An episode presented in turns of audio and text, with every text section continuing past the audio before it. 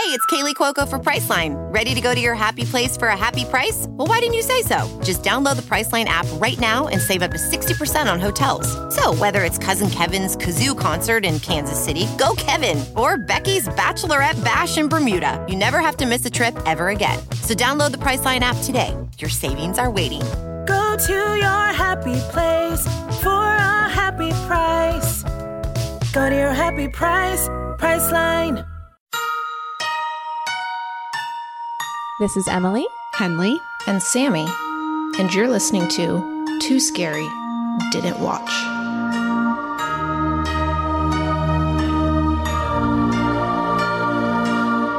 Hi, everyone. Welcome to Too Scary Didn't Watch, the horror movie recap podcast for those too scared to watch for themselves. I'm Emily, and I am too scared to watch scary movies. I'm Henley, and I'm also too scared to watch scary movies. I'm Sammy, and I love watching scary movies, and so I watch them and I tell you all about them so you can be in the know without having to get too scared. But before we get into this week's movie, did anything scary happen to us this week? Ah, so many things. So many scary things, Henley. I mean, motherhood, I feel like everything is scary. Well, first that of true? all, I just took. a- actually, yes. Actually, yes. Um, I just took a sip of cold brew, and my heart is about to rip out of my chest cavity. Oh, boy. So that's how I feel right now. I know that feeling. But I have been. I guess the scary thing is that my child is sick again. um, not in any kind of serious way. So it's not legit scary, but just like scary in the sense that he's not sleeping. Yep. And the realization that I have had about all of this is that he is not a good sleeper. We are not sleeping, whatever. The thing about talking about the thing about talking about this is it's like telling someone like A, trying to describe your dream to them, or B, complaining about having allergies or like the common cold. Yeah. People are like, I don't fucking care. like, you don't get out of anything for this. You know what I mean? Like, you're like, I'm not sleeping because of my kid. And everyone's like, you, ch- you chose that. That's your, that's your it's a- choice. it's a big deal, though. I feel Yeah, like who's sleep is telling so you that? Because that's really rude. sleep is so important. Okay, here's the thing. No one would verbalize that, but you have to admit it's what everyone's thinking. Like, no one cares. Like, before I had kids, if my coworkers were like, uh, my kid is sick, I would be like, I literally don't care. You know what I mean? I think it is. I think unless you are a parent or you have like a very, very dear friend who's a parent, it is one of those things that's hard to like actually understand what that means. Like, like to actually understand, and I, I only barely do because I don't have a kid, but like to see in someone you love the like I'm really not sleeping. I'm not sleeping. Like I never get a full night's sleep for like months on end. I, I'm like, oh, the world should stop for that for you. Like that is actually insane. I feel like I can't. I whenever I try to complain.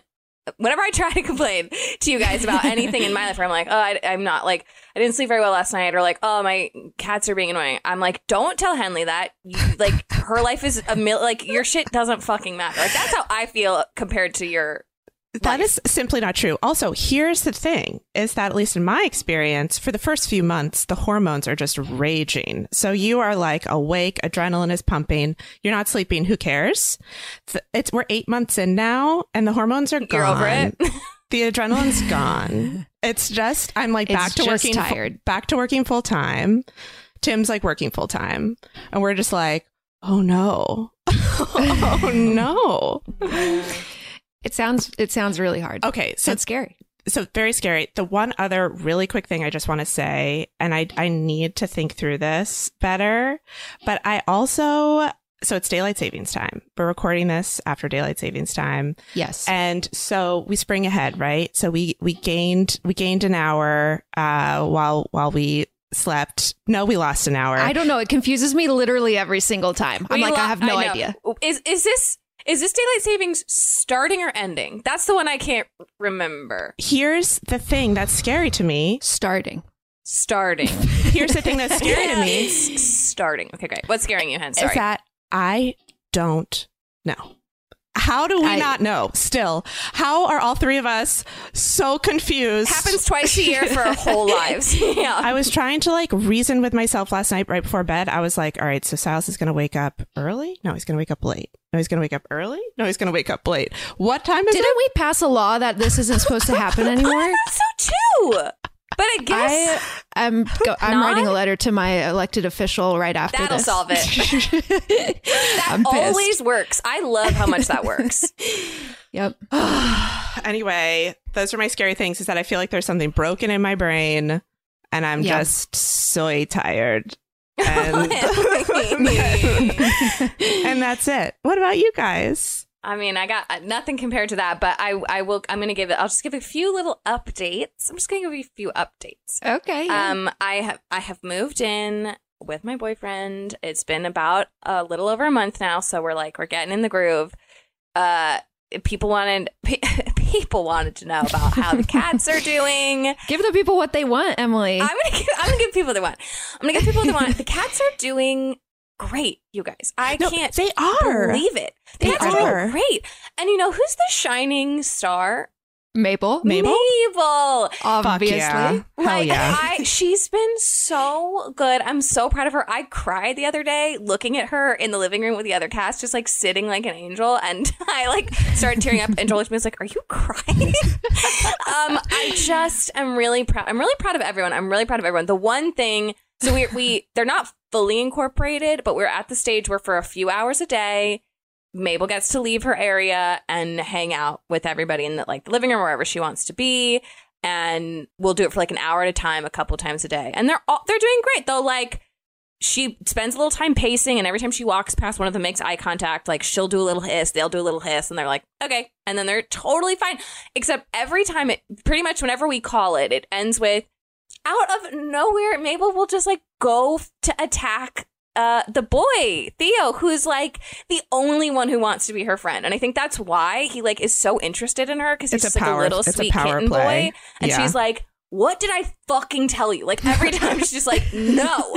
And and he but it makes him look so like sad and scared and he like runs and hides from her and I'm like worried she's gonna become a little bully. I don't know. I don't know. So we're gonna but you know also sometimes I feel like we just gotta let them do that. They just gotta figure it out. Mm-hmm. She's not actually like attacking him. She's just like intimidating him.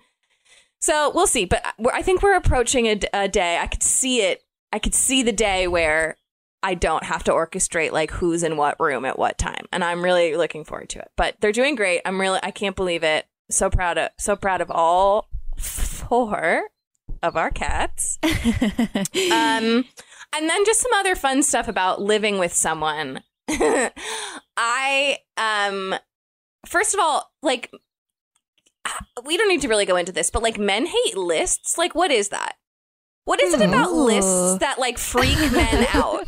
like like we like like men are programmed to think a list means like homework or like like and I'm talking like like and this is a hmm. recommendation by my therapist. Shout out to my therapist who I love. Was I was like, how do you figure out groceries? Like how do you figure out what you're eating when you live with someone? I like didn't understand how. And she was like, you could put a list on the fridge. Like put a little notepad on the fridge. I was like, oh my god, that's fucking genius. So I put up a, a thing on the fridge and started like listing things out. And Joel walked in. He just like looks at. it. He didn't say anything. He's like he's a wonderful person, um, but he was just like he. And I could just tell. I was like, you have like feelings about this lit. Like the like the idea of like a list being put on your fridge is like triggering to some part of the male brain of like, am I going to be made to like do homework? like I don't know. People need to. uh, Maybe I'm being crazy, but I just feel like my my ex before that was like really weird about like things being like written down, even if it was like not like you need to do this at this time. It's just like here are some things like we have this event coming up in 3 weeks. Let's just remember that it's happening or like oh, we're out of milk. And I really feel like men are like ah, scary. anyway, maybe I'm wrong about that, but I just have been really caught up about the different ways that we are like programmed to exist in the world.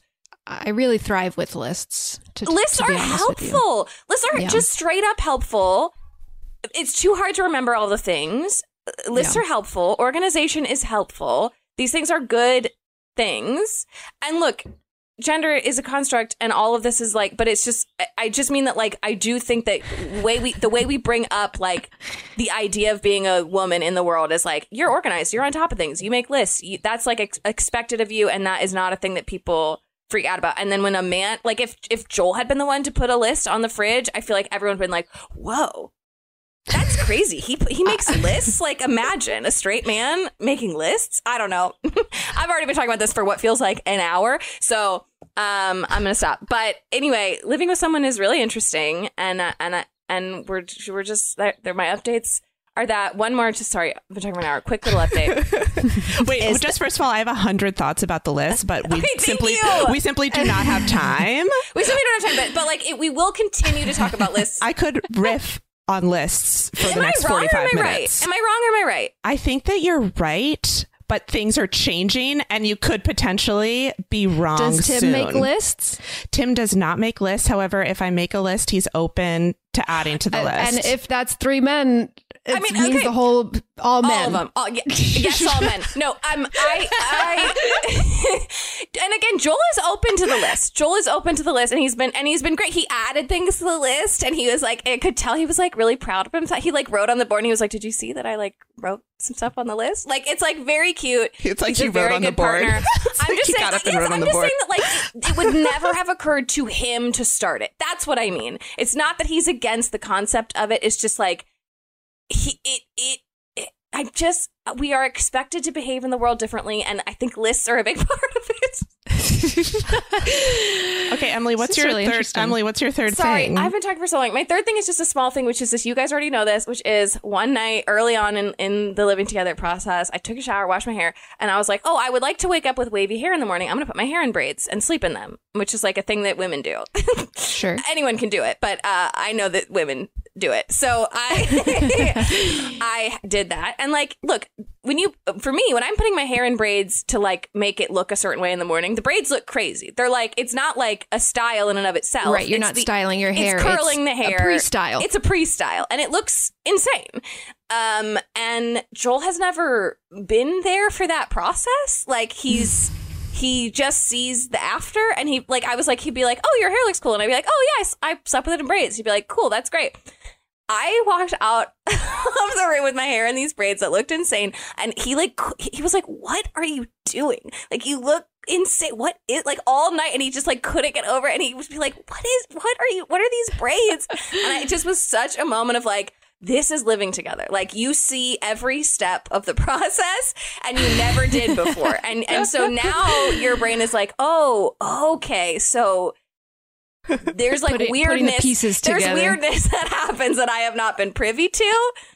And I couldn't believe how much the braids were blowing his mind. And I'll, I think I did show you guys a picture, but I, I will sh- send it again. Maybe I'll post it. I don't know. They're not that crazy, but it just like, he kept saying I looked like a British rapper. and he like couldn't get over it. And it just really made me laugh about like, okay, yeah, here we go. Like, here it is. I am laughing at the idea of you with these braids in. Even just thinking about you They were with funny. the braids. They were funny, but me to me, they weren't crazy because like I always see when I do that. Do you know what I mean? Like I know what it's like. Yeah. it's normal Yeah. for you. Anyway, Oh my god, Emily, what a fucking update. Those What are all my updates. You gave the people what they want. No one can say you Thank did it. No one can say that I didn't. Nobody can no say one you did can it. say that I didn't do it. Oh my God, Sammy, what's up with you? Um, mine's not really what's up with me, but just something that's happening in the world is that two billion genetically modified mosquitoes are being released Stop it. to uh, Stop it. Um they're like they're releasing males that when they Oh mate with females their babies will die. And so it will Oh like slowly reduce the population. And the scary thing is like what a fucking evil mastermind this makes me feel like. Cuz I'm like yes yes. Like I want that species I want it gone. Like I, mean, truly true. Truly want I like Nobody hates mosquitoes more than you. Yeah. Oh my god! I, I was gonna say I think I've talked about it before, but I really, really hate mosquitoes. I hate them so like nobody much. likes them, but nobody hates them like you do. No, except maybe the guy that made these things. yeah. I my like windows in my apartment don't seal right, so mosquitoes get like in my house in summer and it's just And there never used to be mosquitoes in LA, and now there fucking are, and they're the worst. They're everywhere. They're like year round. Oh my god. They I it's I hate them so much. And the level of crazy I feel when they're like in my house when there's no safe space. Ooh, but like, oh my god. Wait, but I have a question. Is anyone worried though about the yes, one unintentional lady is. I'm worried. consequences? One lady of is. She was like, "We haven't done literally enough just one lady. Well, that was in the article I wrote. It referenced one woman, and Just I was one like, lady's kind of worried, probably. and I was like, this lady needs to shut the hell up. And that is also scary because I'm just so short sighted. I'm like, I don't fucking care. I want them gone. And yeah, it's like the thing. What it could be the thing that leads to like the end of the world. We're already on that track, though, so we might as well get rid of the True. mosquitoes. It's like, it, yeah, I'd like to die in a world where mosquitoes don't exist. So if that's the thing, I'd like to die in it. I wouldn't like to live in it. I would like to die in a world where mosquitoes don't exist.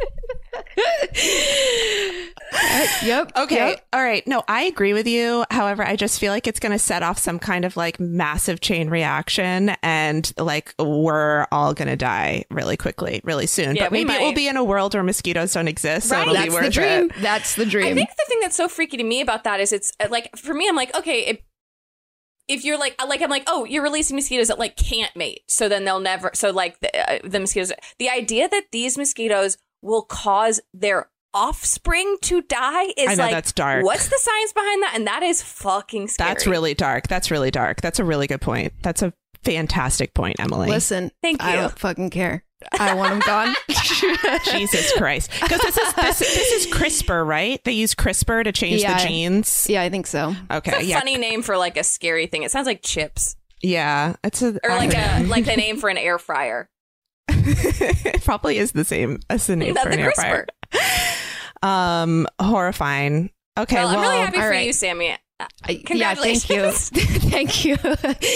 um, there's none being released in LA County yet, but you know, soon, hopefully, Hopefully soon. and we'll get that mosquito free world to die in altogether. Beautiful. okay. Um, Okay. Let's move on. I literally could talk about these topics. I'm not joking. for two more hours. We should move on. We should move we on. need to move on. We should get into this week's movie, which is Night of the Creeps. Came out in 1986, written and directed by Fred Dekker, starring Jason Lively, Tom Atkins, Steve Marshall, and Jill Whitlow. And we have a guest with us today who has been having some thoughts, I think, about our our conversation. Maybe he'll have something to say about lists.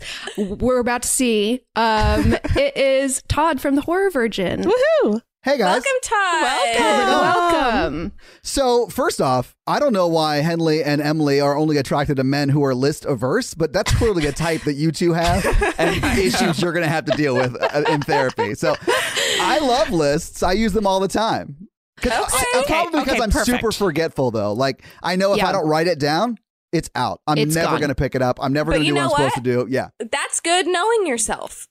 Yeah. You know? Like, Yeah. Mhm. that's. When I was a kid watching It's The tool. Matrix and the Oracle was like, "Know thyself," I was like, "I should write that down on a list." Mm-hmm. so I did, and I remember it. So yeah. Also, I'm looking forward to this. Like, I don't know, mosquito-less apocalypse that we're all going to live in as Putin shoots nukes at us or whatever it's going to be. Hell yeah. It's going to be great. yeah. Yeah. I'm also very anti-mosquito. Whatever we can do to make the apocalypse a little bit easier. Can you imagine, like, the apocalypse and mosquitoes? It's too one too many things. No, it's, One it's way too many things. Yeah, We're yeah. not stopping the apocalypse. I mean, I So- could deal with one or the other, but both? Come on. Too much, too much. Um, well, Todd, did anything scary happen to you this week? Um. So yeah, something did happen. Well, I, I came back from Austin. Uh, I was in Austin for a birthday trip with a friend of mine. We share a birthday. So Oh, his girlfriend and my girlfriend and I and two other couple friends, like eight of us, went to Austin for the weekend. And then my brother was watching my seven animals that we talked a little bit about before we started recording. Um, and one of my cats, one of my five cats.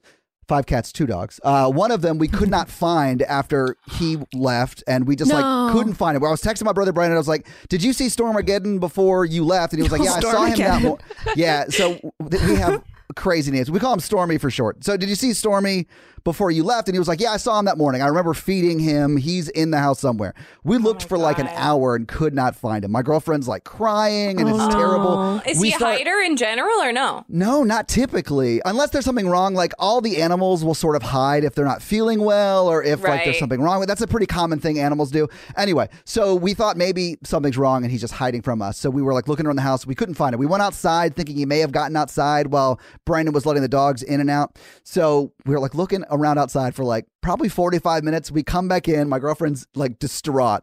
We walk into our like front room sort of area and our stairs to this to our bonus room are, are like right there, and he's just sitting on the stairs, like, "Oh, hey, you guys are back." Oh, Oh no. We God. looked everywhere in the house for him, like everywhere. He just wanted to punish you a little bit for leaving. He is that kind Like of he cat. was like he was like following you guys. You would look in a room and he'd be like, "Great, now I can go in there." And then you would go look in a room and he'd be like, "Okay, great, now I can go in there." Yeah, he is. He's the most skittish of cats. So my theory was like he came out for food, but then he just didn't want to be around my brother because he doesn't know him that well. So he Uh-huh. like hid somewhere and then just didn't realize that we were home, or like just wa- just was enjoying being hidden because cats are like Uh-huh. that. So yeah. Yeah. it was terrifying though. I hated it. There's nothing It's scarier such than a like scary losing. feeling. Yeah, than like losing an animal. Ooh, Oh my ooh, God. ooh. But at least we, we found him. He's fine. He's doing fine.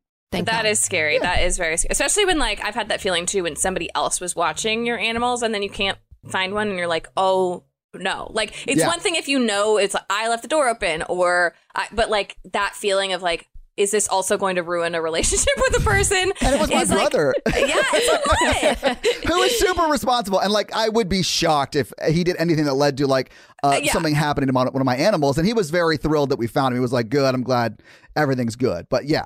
It was terrifying, and I was like, I, "Am I never going to be able to talk to my brother again? Like, how do we how do we deal with this?" that would have been tough. oh man! But I wrote all of my thoughts on a list and then called him later, and we talked it out. Perfect. Lists are so important. They Lists are. are They important. are. Wait, okay, so so Todd, obviously you are part of Horror Virgin, the podcast. Yes, I'm one of the three of us. Your whole thing with movies is you're scared of them, right? Usually, Well, Horror- not all movies. It's just horror movies specifically. I'm not like, oh my god, pictures can move. Thank you for that clarification. Is it magic? I don't know. Well, yeah. Yes, so, a so- specific kind. Yes, specifically horror movies. I um, have been scared of horror movies my entire life. I watched. I went to a sleepover. I think when I was like seven or eight. I've told the story on the podcast too. But like, uh, Mm-hmm. and at the sleepover they showed The Omen and The Mm. Exorcist.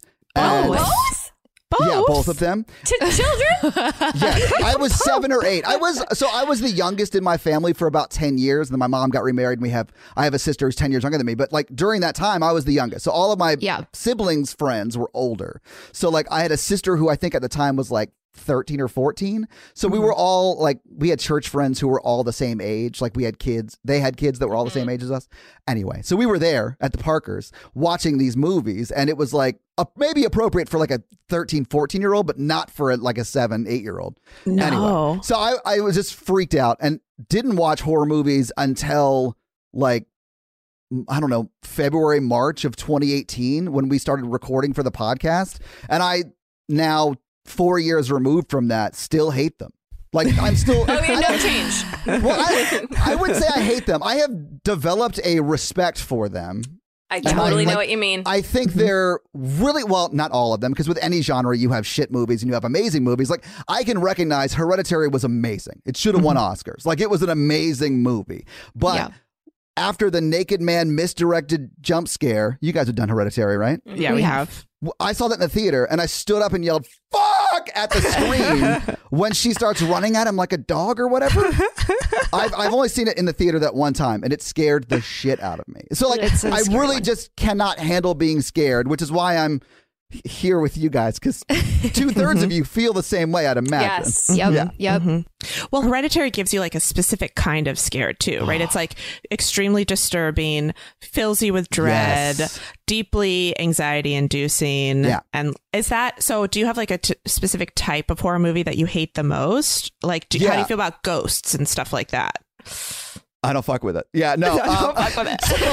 so uh, it's really so I am m- more scared of jump scares than anything. Mm. But uh, like you were saying, Hereditary is more than jump scares. Um, although they, it did have some good, good, effective jump scares. Yes, and when I say did. good, know that in my mind I'm saying I hate them. I hate them. Yeah, yeah, yeah, yeah, Um, yeah. But like, um, it also the impending dread does get to me. Body horror gets to me, Oh, but I that is a little bit horror. less than jump scares. Like, yeah, we we did Green Room for the podcast. I mean, we Ugh. we've done over 200 episodes, sort of like you guys. Yeah. You guys are closing in on that number too. Like, so at this point, you guys have at least talked about, maybe not watched all of the the, the movies, but like. Green Room specifically really messed me up with the body horror. Like it was, Yeah. and and so many of them do. It's it is so gnarly. It's a really good movie, and I uh, am a former musician that used to tour and stuff, so like I know what it's like to be just hanging out in a green room. Never at like a Klan rally or whatever they were at, but like Yeah. Yeah, know, they're like all neo Nazis. Oh yeah, it's sort of boring, and you're just sort of hanging out, shooting the shit with people you don't really know, and then I can imagine what that would be like if it went south. Like you just don't want to be a part of it. So that that movie specifically messed with me. I hated, Yeah. I hated hearing about Green Room. That, That was movie was particularly I love the way they did the poster for it because it's a. I think mm. it's a callback to the Clash's London Calling album mm. art. Yeah, yeah, And yeah, I, yeah. I loved that, but other than that, hated that movie. Although that's another one I think is really well done. Yeah, I love I love that movie. I've seen it a lot of times, which is kind of crazy, but Sammy, Sammy- I am terrified of you. yeah, me too. I have a lot of respect for you though to be able to do this though. I love it. I love Yeah. it. I don't know anything about this movie. I literally Yeah, know I'm I don't think I've heard of it. Uh, you mean about Night of it. the Creeps? Yes. Yeah, Night of What- the Creeps. what made you choose Night of the Creeps? So Night of the Creeps is, I think, the best movie ever made. And mm. when I say that, I mm. mean it's 80s terrible. Like it is mm. Yeah. an awful movie from the 80s that is like all of the 80s tropes packed into one. It feels a little bit like Animal House, a little bit like Revenge of the Nerds, and a little bit like a zombie movie all mixed together in what I can only imagine was a like script that was thrown together either on set or like a week before they went to set. Uh, under heavy like cocaine usage, it is Oh, fun. insane. It's so crazy. I feel like I, not, not having seen a ton of 80s movies, but even the ones I have seen and then the ones we've heard about, I do feel like movies in the 80s were just like, I don't know, let's just do everything at once. Like every movie is like, what if every genre we just did it? Yeah. Who cares?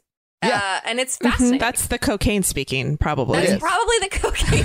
It is. All of those conversations definitely started with a, you know what we should do? That's what they all started with. Yeah. well, man, I'm excited. Oh, don't be. Um, it is way more fun to watch, I think, than it is to just talk about. And this is one that is, I chose this because I knew I'd have to watch it again.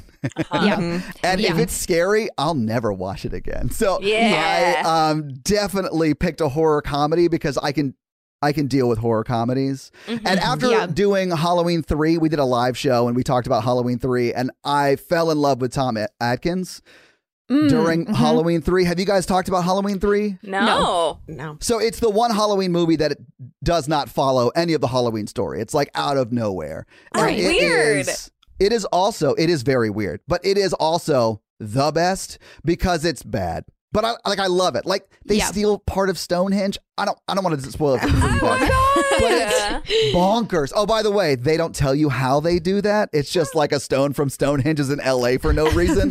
but whatever. Anyway, Tom Atkins is in that. So I like immediately fell in love with Tom Atkins during that. And then Mikey, who's one of my one of my best friends, who's also here in Nashville with me and he's on the uh, the podcast with me. Uh, he loves eh, like bad cheesy 80s movies like Return of the Living Dead and stuff like that. So he suggested that we do this and we did this episode probably middle of last year and I've watched it probably 3 times since then. Ooh. I did. I found this movie like delightful. Yeah, it is. It is so terrible, but it is so utterly watchable. Yeah. it's like one of those movies where you could just watch it and not really pay attention, but still laugh. It's Ugh. it's very fun. all I want are movies that I can have on and basically not watch. Yeah, same. I want to I want to read Reddit on my phone while I watch every. Oh movie. my god, oh that's oh my god, I want to be in eight different places mentally while I'm Oh. watching something. Uh, yeah, I'm on ADHD medication and I'm still doing that. So like, it's not working. Whatever.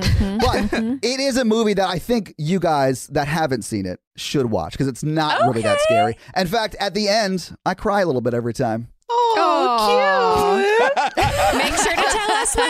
Oh, oh, I will. I'll probably be crying when I'm telling you about it. I love Anyway, it. Yeah. I love it. just a quick little some stats. It has a 75% on Rotten Tomatoes, 62 Really? on si- I, yeah, that's like pretty high. I know. I know. 62% on Metacritic, 6.7 on IMDb. Those are pretty standard ratings They for love to those live in the sixes, yeah. Yes. Yeah. Yeah. Uh, the budget, 5 million. Box office, $591,366. I just That's really right. enjoyed that it was such a specific number. It just stopped making money after that. And we also we rarely get a movie that like ends in that you could say dollars. Do you know what I mean? Like it's always like this many million. Is that five hundred thousand dollars? Yeah. Literally five hundred They lost dollars. a lot of money. They lost a lot of money. Yeah, Some might say four point five million. that is a, some quick way math. to say it. Yeah. Quick math. And I just had a personal thing that a personal story to add is that I went to college with the composer's son of What? this film. So like the composer's name came up and I was like, ah, I know him. And uh, my friend went to his family home once in um, Santa Barbara, and this was when we were in college. Real crazy days. She said she was like walking in carrying like a 24 pack of Coors Light, and Oprah walked in. What? This is that house. Like the Oprah? the Oprah, who is his neighbor. I would immediately look under my chair. I would just like assume that she had planted something under my chair. Especially being like in college where you're like, yeah, Coors Light. Uh but I mean, no shade against actually no, I don't like Coors Light, but whatever. Uh but like but oh my god. I wouldn't be prepared to see Oprah at any party at 30, No. but I think I would handle it a lit. I would be like, okay. At 22, I'd be like, what the fuck? I, would, I would like lose my mind. I think I would. I would be. I would be silent. I would be silent. I, I, think would. that was what happened. I would be shocked into silence completely. I would do the same and be like, "Oh, I can't. I uh uh uh uh, uh. hi hi hi Oprah." oh my no, but god! I, hi- nice, nice to meet you. What's your name? Call- Calling her Oprah seems like too intimate. You know what I mean? Miss Winfrey? Miss Winfrey. Madam Winfrey. Yeah. Damn. Um, okay, let's watch this trailer. I love I love an 80s trailer. I can't wait to see what this one will have in store. Oh I wow. can't wait. I need to. I think I need to go go ahead and like proactively apologize for what we're about to watch. Amazing. Is finally here for Chris, Cindy, and JC. It's going to be the best night of their lives. But tonight is also the night of the creeps. From a world unknown comes a nightmare unimagined. First, they are under you, around you, on you, inside you. They get in through your mouth and you walk around while they incubate, even if you're dead. They are a new breed of terror. They are a different kind of horror. Zombies, exploding heads, creepy crawlies. We could have a little problem. The creeps are taking over. I got good news and bad news, girls. What? The good news is your dates are here. What's the bad news? They're dead. You have never had a night like this. Night of the creeps. If you scream, you're dead. Okay. Oh, oh my god! I the little creepy crawly things way more effective than I was expecting. Yeah, I was not them to be. anticipating little like leech slugs. They're Ugh. gross. Yeah. Yeah. Ugh. Oh, disgusting. Also, this whole like idea of something just dropping in from outer space is So reminding funny. me of Attack of the Killer Clowns. Is that what it's called? Killer- That Killer Clowns from Outer Space. Killer Clowns from Outer Space. Yeah, yeah. Um, s- similar time period, but like same idea for a horror movie where it's just like something from Yeah. outer space just like appears and it's Don't worry about it. terrifying. We don't need to explain it. It's just like came from space. Came from space. That's all you need to know. Came from space. It's weird. It's bad. This movie starts out with a gunfight on an alien ship. Like it's not just like you see the yeah. ship and it shoots out of it. Like there are people in like what I can only describe as like six foot tall baby suits shooting at each other while Baby one. suits? Yes, th- ladies, there's a whole plot that happens on the ship before. Right. There's like another movie within this movie.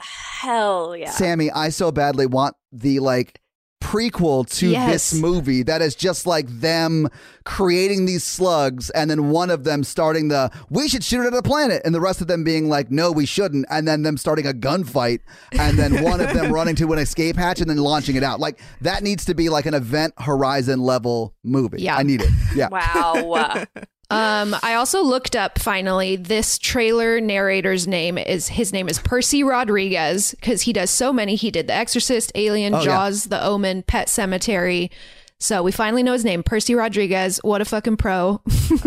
yeah he's like pro. the in a world Yeah. guy like that Yeah. is his shtick Yeah. and i love that he's doing that and like what we're watching on the screen is fully just like slugs being pulled with strings Yeah. It's so crazy. it's awesome You know what? It did something for me though. Like usually these 1980s effects, I'm like whatever, but that I They felt were something. nasty. They I were nasty. I'll be honest with you. The effects in this movie, some are terrible. Like you saw the dog uh, as the Oh, bus approaches it, dog. and it's just like a dog is like, dog.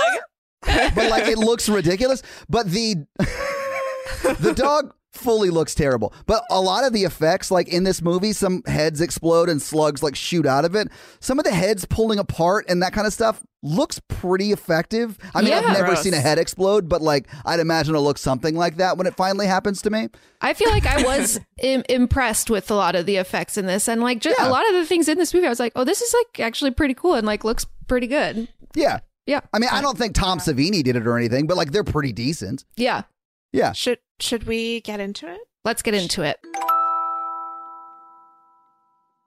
It's the bleakest time of the year, so you know what that means. We deserve to get cozy on the couch, rewatch our favorite TikTok videos, and drink a goddamn glass of wine. If you ever struggle to pick out the right bottle, you will love our next sponsor, Naked Wines. Did you know that when you buy wine today, most of the money goes to things like fancy packaging, big budget marketing campaigns, and tax? That is crazy. Naked Wines is a subscription service that seamlessly connects you to the finest independent winemakers on the planet. So you get a box of the market's best quality wines, however often you'd like, for a fraction of the price. And hold on to your butts, you guys, because the deal they have for you is insane. Just wait. So, how do they do it? Naked Wines connects winemakers and wine drinkers directly, allowing for vineyard to door delivery at up to 60% off what you would normally pay in a store. By cutting out the traditional retail middleman costs and markups, winemakers can pass those savings on to you without skimping on quality. I can't stop talking about Naked Wines. I love that their quiz matches you with bottles that you love, and each shipment includes wines they recommend based on your previous ratings. I'm currently loving their organic options, especially the Chris Condos Cabernet from Mendocino County. And they've been around for 10 years and they fund over 90 independent winemakers. So, with no commitments or membership fees, you can enjoy Naked Wines hassle free. And the best part every bottle is a passion project from an independent winemaker, so you're literally making an independent winemaker's dream come true. So head to nakedwines.com slash too scary and enter voucher in the top right when you get to the website. And put in too scary for both the code and password to get six bottles of wine for just $39.99 with shipping included. That's a $100 off and less than $7 per bottle. So that's nakedwines.com slash too scary and use the code and password too scary and grab six bottles for just $39.99.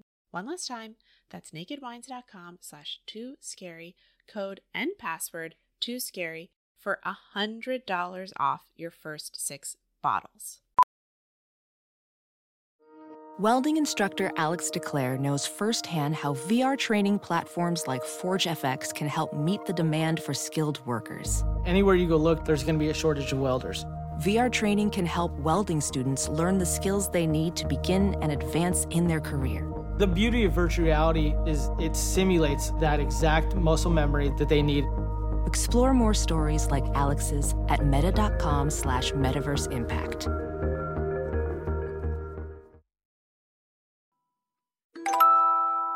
So, as we t- as we just mentioned when we were when we were recording the uh, Patreon bonus content. little, yes. Little plug for your Patreon. Yeah. Thank you. Patreon.com slash TSDW podcast. I love Patreon. It's like literally it pays my mortgage. So, um, not your Patreon, but we can talk about the, my cut of it later. Um, so this movie, as we just discussed, starts out on a like Nostromo level aliens like spaceship, right? And as I mentioned, there are three like baby, like six foot tall baby characters. One of them is holding a canister, the canister that you saw being shot out of the spaceship. We'll get to that in a second. And they're running down the hallway of this spaceship like after the one baby who's carrying the canister and they're literally shooting at him and they're talking. Like they actually have dialogue but they're talking in alien language. But don't worry about it. The movie subtitles it for you. In both the alien script and then below that the english script so like fun. immediately you know that there was a lot of cocaine involved in this movie yeah, absolutely.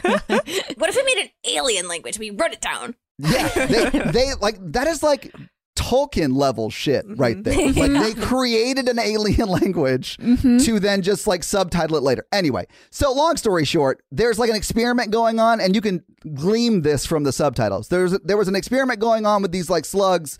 One of them wanted to shoot it at Earth to test it. The other two didn't. They're the responsible six foot tall baby aliens. this guy grabs the canister, runs down the hallway, puts it in an escape hatch, and shoots it out to space and then it, you see it sort of going towards Earth. We don't see it hit Earth, but we then don't see the aliens again for an hour and 30 minutes. Mm-hmm. okay, great. Just keep in mind, we do see them again. Okay, okay, okay. Okay. Although I, I'll say this too I watched the director's cut because that's what was on Amazon. So Interesting. Mm-hmm. I don't know if we see them again in the non-director in the theatrical cut. So don't don't at me. I, I don't know. Mm-hmm. In my cut, we see them again. Okay, so it then goes from fully Technicolor to black and white, and it says 1959. Okay. Just like laying the scene, right? Mm-hmm. So it's like sorority row 1959 we're outside of a sorority house there's like co-eds like hanging out in the lawn you pan over and see just a convertible like pulling up a guy getting out sort of walking to the house. But before he gets out the radio says we interrupt this program for a king news flash. Authorities at the crestridge institute for the criminally insane have requested an all points bulletin and the guy turns off the radio right then which mm. is i think stupid. Mm-hmm. But mm-hmm. he then sort of goes up, meets this girl who we come to meet as Pam, and she sort of walks out. They get in the car and they sort of drive off, right? It cuts, it cuts to like make out point. Pam and her gentleman caller are snuggled together in the convertible looking up at the stars, and a policeman sort of busts up the fun. And it's clear the policeman knows who Pam is because he's like, hey, guys, there's a murderer on the. Oh, Pam. like it's that, that sort of thing, right? At this point, I'm like, I'm like, this is Killer Clowns from Outer Space. I, this is like, I feel like The exact same plot. opening. There's the like cop knows the girl in the car, and they're like makeout at makeout point. point. Make a point, and Yeah. something from space has It come. diverges after this scene, but up till here, it's like this is the same movie. it's still pretty bonkers. Like they're both crazy in their own Yeah. unique, stupid ways. Killer Clowns is nuts. Um, Yeah.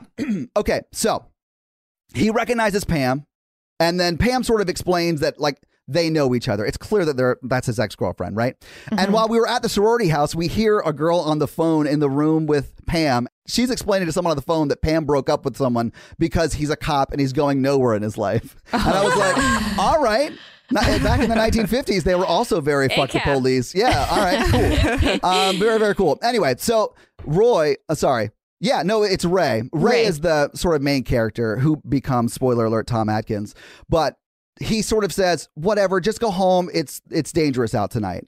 Mm-hmm. They, of course, don't, but he leaves. He just leaves them alone, I, which I think is pretty respectful. Mm-hmm. He doesn't say anything mean. He just like go home, right?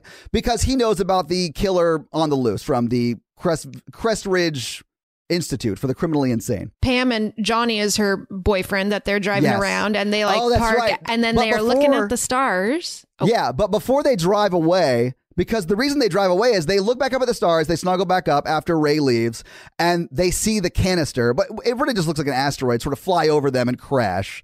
And then uh, Johnny is like, "Oh, I've got to go check that out because why not? So he drives away with Pam and they go to like investigate. And they literally just pull over on the side of the road and Johnny grabs a flashlight and heads into the woods and Pam is like just like left in the car for no reason. And while she's in the car by herself, and I, I sort of love the way they do this. The radio comes on, or the radio's still on, but the, the music gets interrupted, and the radio DJ says, Police continue the search for a 35 year old escapee from the Crestridge uh, Mental Institute.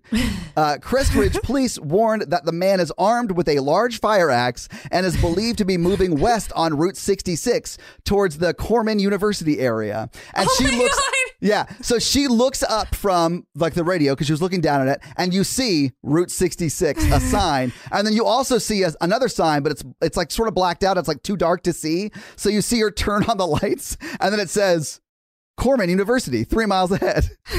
so it's like. He's right. He's right there, Pam. He's like right with you. Anyway, so it is like sort of cutting between Johnny looking for what is the canister, but he thinks is an asteroid, and Pam in the car, like calling to him, like, "Hey, can we leave? Let's go back to Makeout Point." And I think she even says, "I'll let you fondle my breast more," Yes. or whatever. It's I wrote it's that an down. 80s I'll even let Yeah. you fondle my breast. Just Yeah. come back. Whatever it Yeah. takes.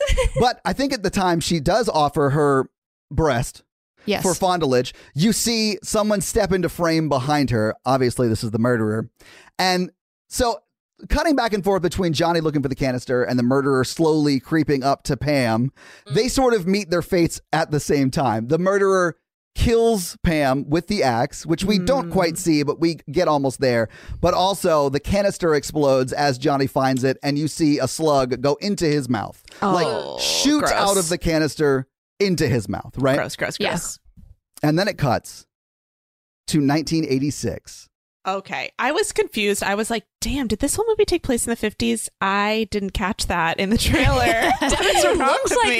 the 80s. It looked like the 80s to me. It very much is all in like 86, except for this first like little section. And then there are some flashbacks because your main like detective character is Tom Atkins, who is Ray, right? Mm-hmm. So oh, he Oh, right, is okay, sort of so it's like reliving 30 the years events. later, yeah. Right. Because this zombie movie, which it technically is a zombie movie, also has a axe murderer subplot that Ray has to get over the murder of his ex-girlfriend. It's insane. Okay. so we'll get into that. So we cut to Pledge Week 1986, but now in full Technicolor because it's the 80s. And we zoom in on some campus co-eds, sort of like the 1959 scene, but now like the trees have like, tw- they're like toilet papered. And like we meet our two main guys, which are Chris and JC. And Chris is, they're both sort of nerdy and they're sort of like lamenting over the fact that I think Chris even says that my grandparents have more sex than we do. and JC is like, yeah, but that's good for them. I'm like, I'm, I'm happy that your grandparents have a great sex life. And I mean, I get it, but I don't want to hear about it either. But uh, JC continues like to try and cheer Chris up because he's very depressed. I think he even sort of briefly mentions that like his high school girlfriend broke his heart, and ever since then he hasn't been able to get over it or whatever. And Chris is like just trying to cheer him up. It's clear they've been friends for a long time and they're very very close, right? Chris immediately sees who we come to find is Cindy across sort of like the road. They're walking down one side of campus and she's on sorority row that's like across the street. And he sees uh, Cindy and he's like gobstopped. He like he can't believe how beautiful she is. It's mm-hmm. like, you know, she's gorgeous. And he like can't talk. JC sees that this is happening and is like, yeah, she's pretty attractive, right? And he's like, yeah, but you know, she'll never talk to me. And he's like, well, you have to go talk to her. I love JC in this movie. JC's just He's like so, both of them are so good. I, I was so Yeah. impressed with like how charming these two are as like the leads. Like they were great. Aw. I really liked them. I really did buy their friendship. I really do think that JC is just like giving him great advice the whole movie. Oh, that's a I real love a good friend. shocking. yeah, right? But Chris is like, I have one of my best friends who's also the co host of my podcast with me, is very unlucky in love, but it's mainly because he makes bad choices. So, hmm. like, I feel like I'm JC and he's Chris because I'm always like, you got to put yourself back out there. And like, and even in this scene, like, Chris is like, well, she'll, you know, I'll never get to know her. And JC's like, well, you could just like go talk to her. yeah. and mm-hmm. and he's like, "Well, I don't even know her name." And then JC from across the street, it's like starts yelling at her, like, "Hey, hey, pretty lady!" And Chris is like, Chris is like hiding his face, like, oh my fucking God, like this is terrible. Uh, and eventually, like, she does see what's going on. Cut to inside the party that's going on at that. I think they might be at a frat house. It doesn't really Yeah. make a difference, but uh, it's at uh, it's on sorority row. Yeah. So we sort of cut interior. Oh no, I do have in my notes. It's the Beta House, which is Beta the fraternity there. Yeah, and it's a like full scale like '80s dance party. Chris pours himself a a, a, beer, I'd assume, uh, and JC's sort of at his side, just with him because he's an amazing wingman. Uh, and they stop. Oh, so we cut to like Cindy and is like next to this like super macho sort of jock guy. But when I say super macho sort of jock guy, picture like an 80s version of that. Not mm-hmm. like now when you think like um like Chris Hemsworth is like a big beefy guy now. Like mm-hmm. he's much smaller than that. Yeah. But he gets coded as a jock Yeah. because Okay. it was the 80s and people didn't know how to lift weights, I think. Anyway, hmm. but like Does he have ve- Does he have very blonde hair? I feel like they always have very blonde hair. No, he doesn't. Okay. So he doesn't, but the main beta guy, who I Uh-huh. call the alpha beta, he does have blonde hair. The and blondest it's hair you've ever seen. Plot point. Because Oh, he's okay. a secret Nazi. And we'll talk about that too. did you pick up on that, Sammy? I did not. Yeah. So I I'm a nerd and I watch too many documentaries. If you follow his like story in this movie, his name's Brad or the Bradster, if you will. He is a Nazi. Oh, Oh Like, my god. He's even wearing uh, a tank top in one of the scenes that has a Nazi uh, like eagle crest on it. Yeah, I missed that. It's not super overt, but they do code the Bradster as the worst kind of person, and I sort of love that. yeah. Oh my god. Yeah. Anyway, I, I felt it was like very Indiana Jones, where like the, the Nazis are the bad guys. Anyway, so JC and Chris oversee Cindy talking to this beefy dude or 80s beefy dude, right?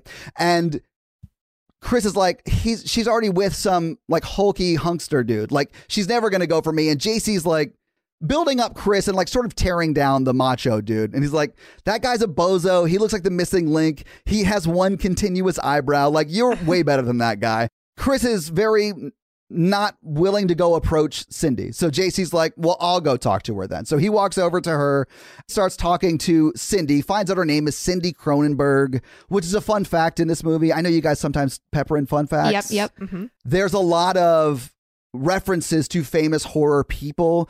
Her Yeah. last name, Cronenberg, is one of those references. That's so interesting. yeah, yeah, yeah. That one really made me laugh too because it's such a Yeah. specific last Yeah, name. like, Cronenberg. and Yeah. also, just side note, her her name is Cynthia, and they go back between Cynthia and Cindy. I did not know Cindy was short for Cynthia, and so I was like, "Is her name Cindy or Cynthia?" Because in my head, I thought those were two completely separate names. But I think they can be totally separate names, but I, know. guess also it they just could be was like. I was like, am I going crazy? Like they're changing her name every time, and it's like it's it's a nickname. It's a nickname, and I just didn't know that. I honestly didn't know that either, but I I did think that they just did that in this movie. I don't know if anyone else does that, but maybe they do. yeah, no, I looked it up, and you can go by Cindy if your name is Cynthia, and I just had no idea. I had an algebra teacher in high school that refused to believe that my name Todd wasn't short for something. So for an entire like semester, he called me Toddrick. Todd is Todd It's not- usually short for something? Not my name. No.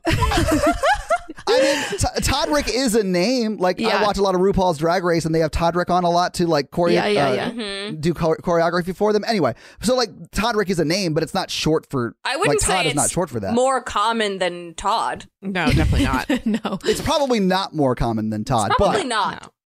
Todd's not really a great name, which I feel like I am uniquely qualified to say. But there are plenty of better names that you can pick from that do have shorter versions. Versions. Sorry.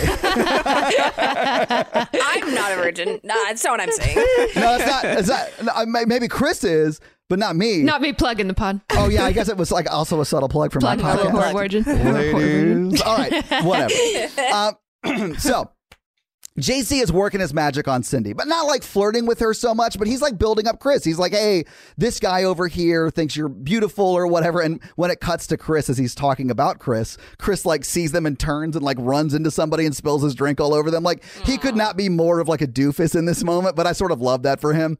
Uh, but Cindy, uh, lets JC know that she has a boyfriend, and then JC's like, "Oh, my bad," and leaves. Right, uh, and then he goes back to Chris, but he doesn't say that she has a boyfriend, though. He he does say that I don't think she has a boyfriend. So they sort of formulate a plan. Like Chris is like, I have to do something to get her to notice me, to get her to talk to me, then fall in love with me. And he, JC's like, no, you could just like talk to her. This is more of like that good advice I was talking about earlier that JC's Yeah. giving. Like, mm-hmm. you don't have to like what they end up doing. You don't have to like try and join the beta house and mm-hmm. do like some outlandish prank to get her to notice you. You could just like talk to her. But Chris is like, no, we got to We join, gotta the, join beta the beta house. house. Yeah, we got to join the beta house. This is like sort of like the Animal Housey type part of the movie. Yep. Anyway, so it cuts from them talking about how they have to join the beta house to them literally sitting down across from like a bunch of beta boys. And this is where we meet who will come to be known as the Bradster or Brad, the Nazi we mentioned earlier. And mm-hmm. he does have like bleached blonde hair mm-hmm. with brownish roots, brown eyebrows. Like he definitely bleached his hair blonde, right? Mm-hmm. and they're talking about how can we get into your frat? And and they're very much like well we have all the pledges we need. It would take sort of this big sort of thing for you to get in for us to even consider you. Mm-hmm. You'd have to do something. And then it cuts away before they tell them what it is but we come to find out that what they want them to do is steal a body from the morgue and dump it in front of a different fraternity's house Real Okay. crazy. Classic prank. yeah Classic prank. We've all Corpse- done it. corpse Absolutely hilarious. Oh my! have you guys ever God. done so pranks funny. in college you guys all did college pranks. We've pranks right all gotten bodies from the morgues and thrown them in front of other Sort of standard college stuff. Yeah. Who among I've us never, hasn't? I didn't steal a body from a morgue, but I did steal a bunch of license plates off of my professor's cars Mm. and switch them to other license plates in the same parking lot. I mean, that's a prank. That's a prank. Also, That's a real prank because people probably don't notice for a while. well, no, they, well, I don't think the people who drove the cars noticed, but I did notice when we did that, the security office for my campus was across the street from the faculty parking lot. And Todd and Adam, who was my roommate at the time, were idiots. And literally, the campus like officer walked up to us and were like, "Hey, what are you guys doing?" oh god. Yeah. So we got in a lot of trouble for that. Anyway, Yeah. Mm-hmm. don't do college pranks. It's dumb. I mean, in hindsight, don't do it. It's dumb. Yeah. Anyway, so we cut to JC and Chris having left the party, sort of walking down the street, talking about what they're going to do. And they sort this is when we sort of realize what the plan is, right? What they talked about with the frat boys. It then cuts back to the beta boys talking, and they're like, "We're not going to really let them in the frat, right?" And then Bradster's like, "No, no, they're terrible. We're not going to let them in the frat. They probably believe in like equal rights and love minorities. So no, we're not going to let them in the frat." I'm only saying that because they're Nazis, not because they're in a frat. Don't come at me. All right. So we then cut back to JC and Chris, and they're walking down into a basement, which we'll come to find out is like the medical wing, probably where you'd put a morgue, right? But we don't necessarily see Chris and JC yet. We see what looks sort of like a science guy. It's a dude in a white coat, and he's walking up to a door that has a key panel right next to it. He starts typing in the code to the door, and he, it's clear he doesn't remember what the number is. So he is like, mm, I'm going to go call somebody. So he leaves, right? Having typed in all but the last number, we will come to find out. We then cut to him at the phone calling somebody, and he's like, Hey, Ruby, I think is the name he calls. I need you to look at my desk and tell me what the last digit of the code is. And as he's on the phone, we see JC and Chris walk by. Now, that is, it's not a the morgue that they're at, it's just like a lab, right? But JC fully stops, like entranced by the keypad, and hits zero on the keypad. Of course, the door flies open because that was the last digit, and they go in, right? As they go in, it's completely dark. All the lights are off. They're like fumbling around to try and find the lights. And then the lights turn on, and JC finds himself in the middle of the room looking at Johnny from before, from 1959, Pleasantville, if you remember. Yeah. Mm-hmm. And he is in cryo like stasis in this mm-hmm. pod, like fully naked. I think he's got boxers on or something, but he's mm-hmm. like in this thing frozen, right? So they're clearly like running tests on him. Mm, mm. Yeah. uh-oh. So Chris comes over and he's like, we, we, we need to get out of here. We're like trying to find a body. That body is locked in this canister or whatever. Let's just leave. And JC's like, well, I don't see any other any other bodies like to go wrapped for us. So let's try and get him out of here. So they go over to what I would call like 1960s NASA panels, if that makes any sense. Uh-huh. Just a it, it literally buttons. has. I love that Set Dec did this for the movie. They had like a like a red card that just says like cryogenic stasis like panel or whatever, and it's literally like duct taped onto this panel. anyway, so they figure out how to open it. And it does like the body falls forward and they sort of set it on the ground. So now Johnny is out of the stasis and he's like laying on the ground. We then cut back to the science guy. We come to find out later he's a grad student who's working in the lab, which is common. But mm-hmm. he gets the last digit from his friend who he called and starts coming back, right? They start, when I say they, I mean Chris and JC, start carrying Johnny out to pull off this prank. Johnny sort of wakes up and grabs JC's arm. Chris and JC freak out, drop Johnny, and run out. They literally pass the science guy as they're walking out and running out. The science guy falls down. It's very Benny Hill. But anyway, they leave and nothing happens, right? The science guy then goes in, sees Johnny on the ground, and is like, what the fuck? And walks over to him. And then Johnny, you don't see it because it cuts away, but there is some interaction that takes place between Johnny and the grad student science guy. Uh-oh. JC and Chris run all the way back to their dorm. JC is sort of making jokes about what they need to do. Like, he's like, let's go get machine guns and then mow down that guy who grabbed me in the lab, right? And Chris is like, you need to stop making jokes about everything. It's not all fun and games or whatever. And he's like, listen, I know that you've been sad ever since your ex broke your heart. But you need to get over that. You need to get back out there. It's clear that they like, they like, fight like really good friends fight where you're like fuck you i hate you but like you, you fully love that person it's sort of like that mm-hmm. sort of thing i mean this scene ends with them having a sort of pillow fight because it was the 80s and that's what you did Cute. in dorms i guess yeah i actually really do like chris and jc's like relationship Me i think it's really sweet It's great. they have that pillow fight and it cuts to Tom Atkins. This is the first time you see Tom being Tom. And he is, let me just l- like paint the scene for you. It's incredible. He's on a beach in a full ass white suit, sunglasses. He's sitting on the sand in a white suit. Like that is the level of Tom Hell. Atkins we're getting. Right. Yes. Yes. Yeah. it's like Miami Vice Tom Atkins. A woman in a bikini brings him a drink and a coconut. Bikini and high heels on the sand. Well, oh yeah, I mean, it's, it's the 80s. Yeah. Yeah. And she honestly walks fine. It, I don't she, know it how looks she so, did it. She makes it look easy. Yeah. So he looks out into the water and sees a woman coming up out of the water. But as she comes up out of the water, she's completely dry, which, as we know, because of physics, would be impossible, right? Mm-hmm. Mm-hmm. But, and people are like walking in front of him on the beach. So he's like struggling to see who she is. And then i- as we get a better view of her, it's clear it's Pam, right? Mm. And then it cuts back from um, sort of what he's seeing to like the 1950s and then it like it cuts back to Tom as he stands up he's like transported back in time hmm. he approaches the convertible and the the murderers literally just like swing after swing hacking away at Oh, so he Pam watched it happen. yeah, yeah. So this is what we're realizing. I mean, clearly he wakes up from this dream, right? Right. So it, this is like him sort of reliving that moment. In fact, I don't know, Sammy, if you caught this when you first flash back to it and you see Tom dressed as the cop, his like young version of himself. He's holding Pam's like disembodied hand. I, I did notice that, and then it's gone Yes. in like the and next then it's shot. Gone. Yeah.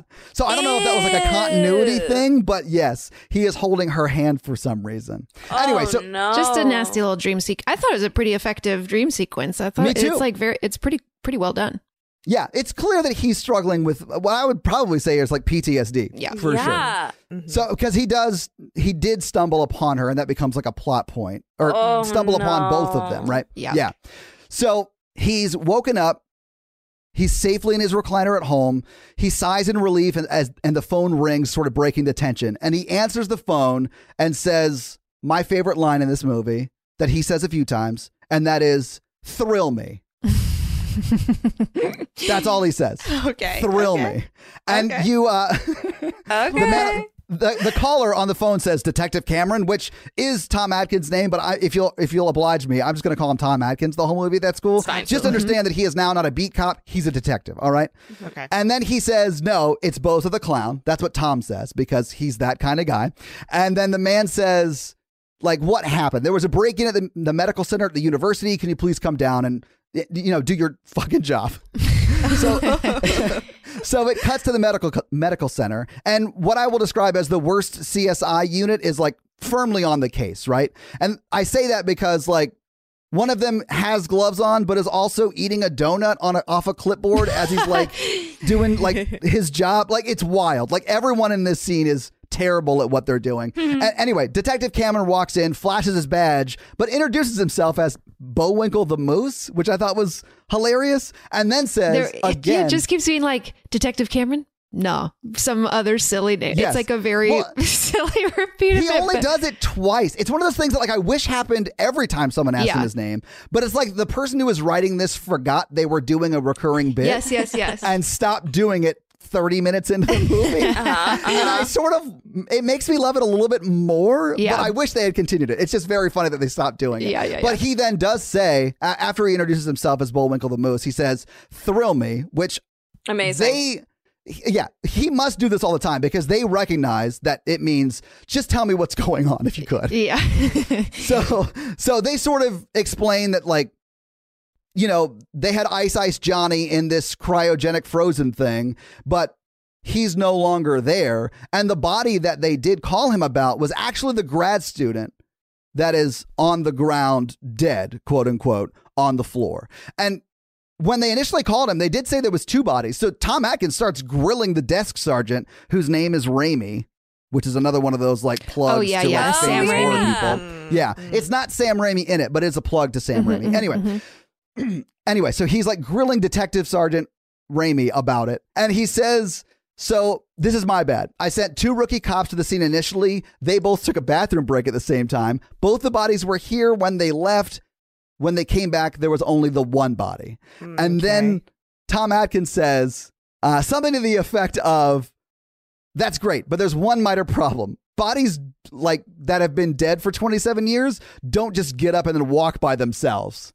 Cut to Johnny walking by himself down the street. Okay. They very much Here do. we go. So we then cut over to the alpha blonde beta Nazi guy that we were talking about before, and he's pulling up in his convertible and he apologizes to Cindy about like having to call it an early night because they have some pledge initiation. I think he even calls it humiliation that they have to deal with. Mm-hmm. So Cindy is understandably disappointed because her boyfriend r- would rather spend time with his beta dudes than with her, but she, whatever, understands and like goes inside. He kisses her on the cheek and she goes inside.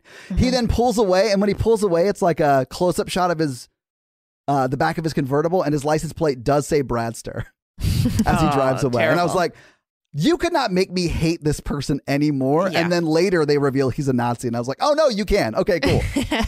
so Cindy does walk in uh, as Brad drives away, but you cut inside of the sorority house, and uh, Cindy walks up to her room. But as she does, one of her sisters says, "Hey, I have these like jars." She's like holding a box of jars, and I need a place to store them. And she she refers to Cindy as Prez, so I'm assuming that she's the president of the sorority. Uh, and she's like, "Well, what's in the jars?" And she says, "It's for it's a science experiment thing, but there are brains in the jars." And she's like, "Human brains?" And she's like, "Yeah, it's a science experiment. Like, of course they're human brains." so C- Cindy is like, "Okay, just like store 'em in the basement, I guess." And then like she she continues walking up the steps, and then we don't talk about the brains again for 45 minutes or probably more like an hour. Um, so as Cindy gets into her, into her room, she starts changing into something a little more comfortable, and then we see Johnny sort of like slowly approaching as she's changing. And this is the 80s, and it's a horror movie, so fully she is naked for like part of this, right? So she and it's like cutting back and forth between Johnny getting closer and closer and closer. Johnny does eventually get to like the fire escape, and then she, Cindy, walks over to the window and opens it. You know, they're building up all this tension, and there's nothing there. So she's like, oh, okay. And then Johnny pops out of nowhere. And this is where you see Johnny. Johnny has like, it looks like his face has been cut up a little bit. It's not too graphic, but it's a little little gory here. He has a rose in his hand at first, like as if Yes, he's he giving her a flower, but then it cuts back about that, again and it's gone in, in the next shot. But Yeah. I just really like that initial, like, whoa, zombie with a with a rose for you. So, but anyway, so he then, well, I guess you don't really see the head explode, but you can assume the head explodes. And you see, I believe, the slugs falling through like the fire, ex- the fire, um, escape grate Yeah. sort of area, Ew. right?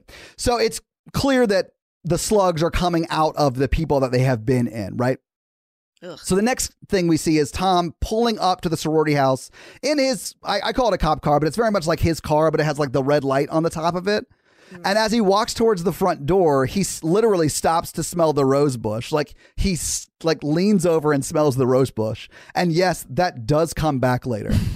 um, and as he does this, like paramedics walk by with a stretcher. Tom walks up to the body that they see and he sees that it's Johnny from the lab. Like it's the guy from the lab. But as he walks up, he says, Thrill me again to the police officers that are there on the scene. And the cop doesn't really say anything, but he does sort of reveal Johnny. And we this is where we do see the face like fully split wide open and where the slugs kind of popped out of. Ew. Yeah. So Tom then sort of like like patrolling the area, he walks around behind the sorority house and asks some people hanging out back there like what is that guest house back there? And they explain that that's the sorority mother's house. Like that's where she lives, right? We then get a black and white flashback, which black and white to me means 1959, right? Uh-huh. Of someone with a shovel burying a body that's like sort of in a tarp. That's all we get. So Tom is clearly like we're getting more about what happened that night, if that makes sense. He's looking right? haunted at, at this Yes. point, I feel like. Yes. And there's like, as he's staring at the like split open head, he's like, Does it look like an, an axe could have done that? And like one of the other detectives is like, Oh man, you still on this axe thing? Like, I feel like he gives him a hard time about it. And it's like, Yeah, he's traumatized by that thing. well, it clearly it clearly has affected him. Yes. Like Tom is like having trouble dealing with the trauma that he. This is why everyone should go to therapy, and why Ye- I think. yeah. Yeah, I mean, therapy's great. I've had a therapist for a long, long time, and it's done wonders for me. yeah, therapy's great. So they zip up Johnny in the body bag and then they sort of take him away. We then sort of crossfade into someone holding a newspaper in front of the campus and it just says, you know, headless corpse found in front of, I think it says Kappa Delta sorority house, that that sort of thing. And then you see JC and Chris walking to the street and they run into the Bradster. And they turn around and just try and avoid him. They don't want they don't want to deal with him, right? They turn around and try to walk the other way, and then other like betas walk up. So they're trapped by the betas, right? And Brad is like pissed off and he assumes that they planted the corpse outside of Kappa Delta for their mm-hmm. pledge prank. And he's like clearly upset that it was the wrong house. It was supposed to go to some other fraternity's house, not a sorority house, right? So JC sort of cuts off Brad as he's yelling and he's like causing a scene. So people are walking over to see him. And he's clearly like, well, JC just interrupts him. Is like, hey, we didn't even do it. We chickened out. And JC like sort of tells him off and then starts to go away, right? JC starts to walk away. In fact, he even says, why don't you go back to practice goose stepping, which is another Nazi nod. Oh, hmm. okay. Anyway, oh, I don't think I've mentioned this, but JC can't walk. He has like crutches, so he like walks with crutches, but he can't watch walk without the aid of crutches. Yeah. This is important because as he's walking away, Brad kicks one of the crutches and he falls to the ground. Ah. because Asshole. they really want you to hate Brad. Mhm. Like if up to this point you were like, man, Brad's a handsome like guy. I love that blonde hair. He's looking great. Now, at this point, you should hate him. And Cindy sees this, and Cindy also Yes. like. There's a part where JC yells like, "That whole thing like was your idea, anyways," and and Cindy overhears that too, and so she's Yes. now pissed at Brad. And yeah, Well, I think she's also pissed at Brad because he kicked out JC's crutches. Like that's yes, a yes, really so like that one two one two punch of like, oh, my boyfriend's a real piece of shit.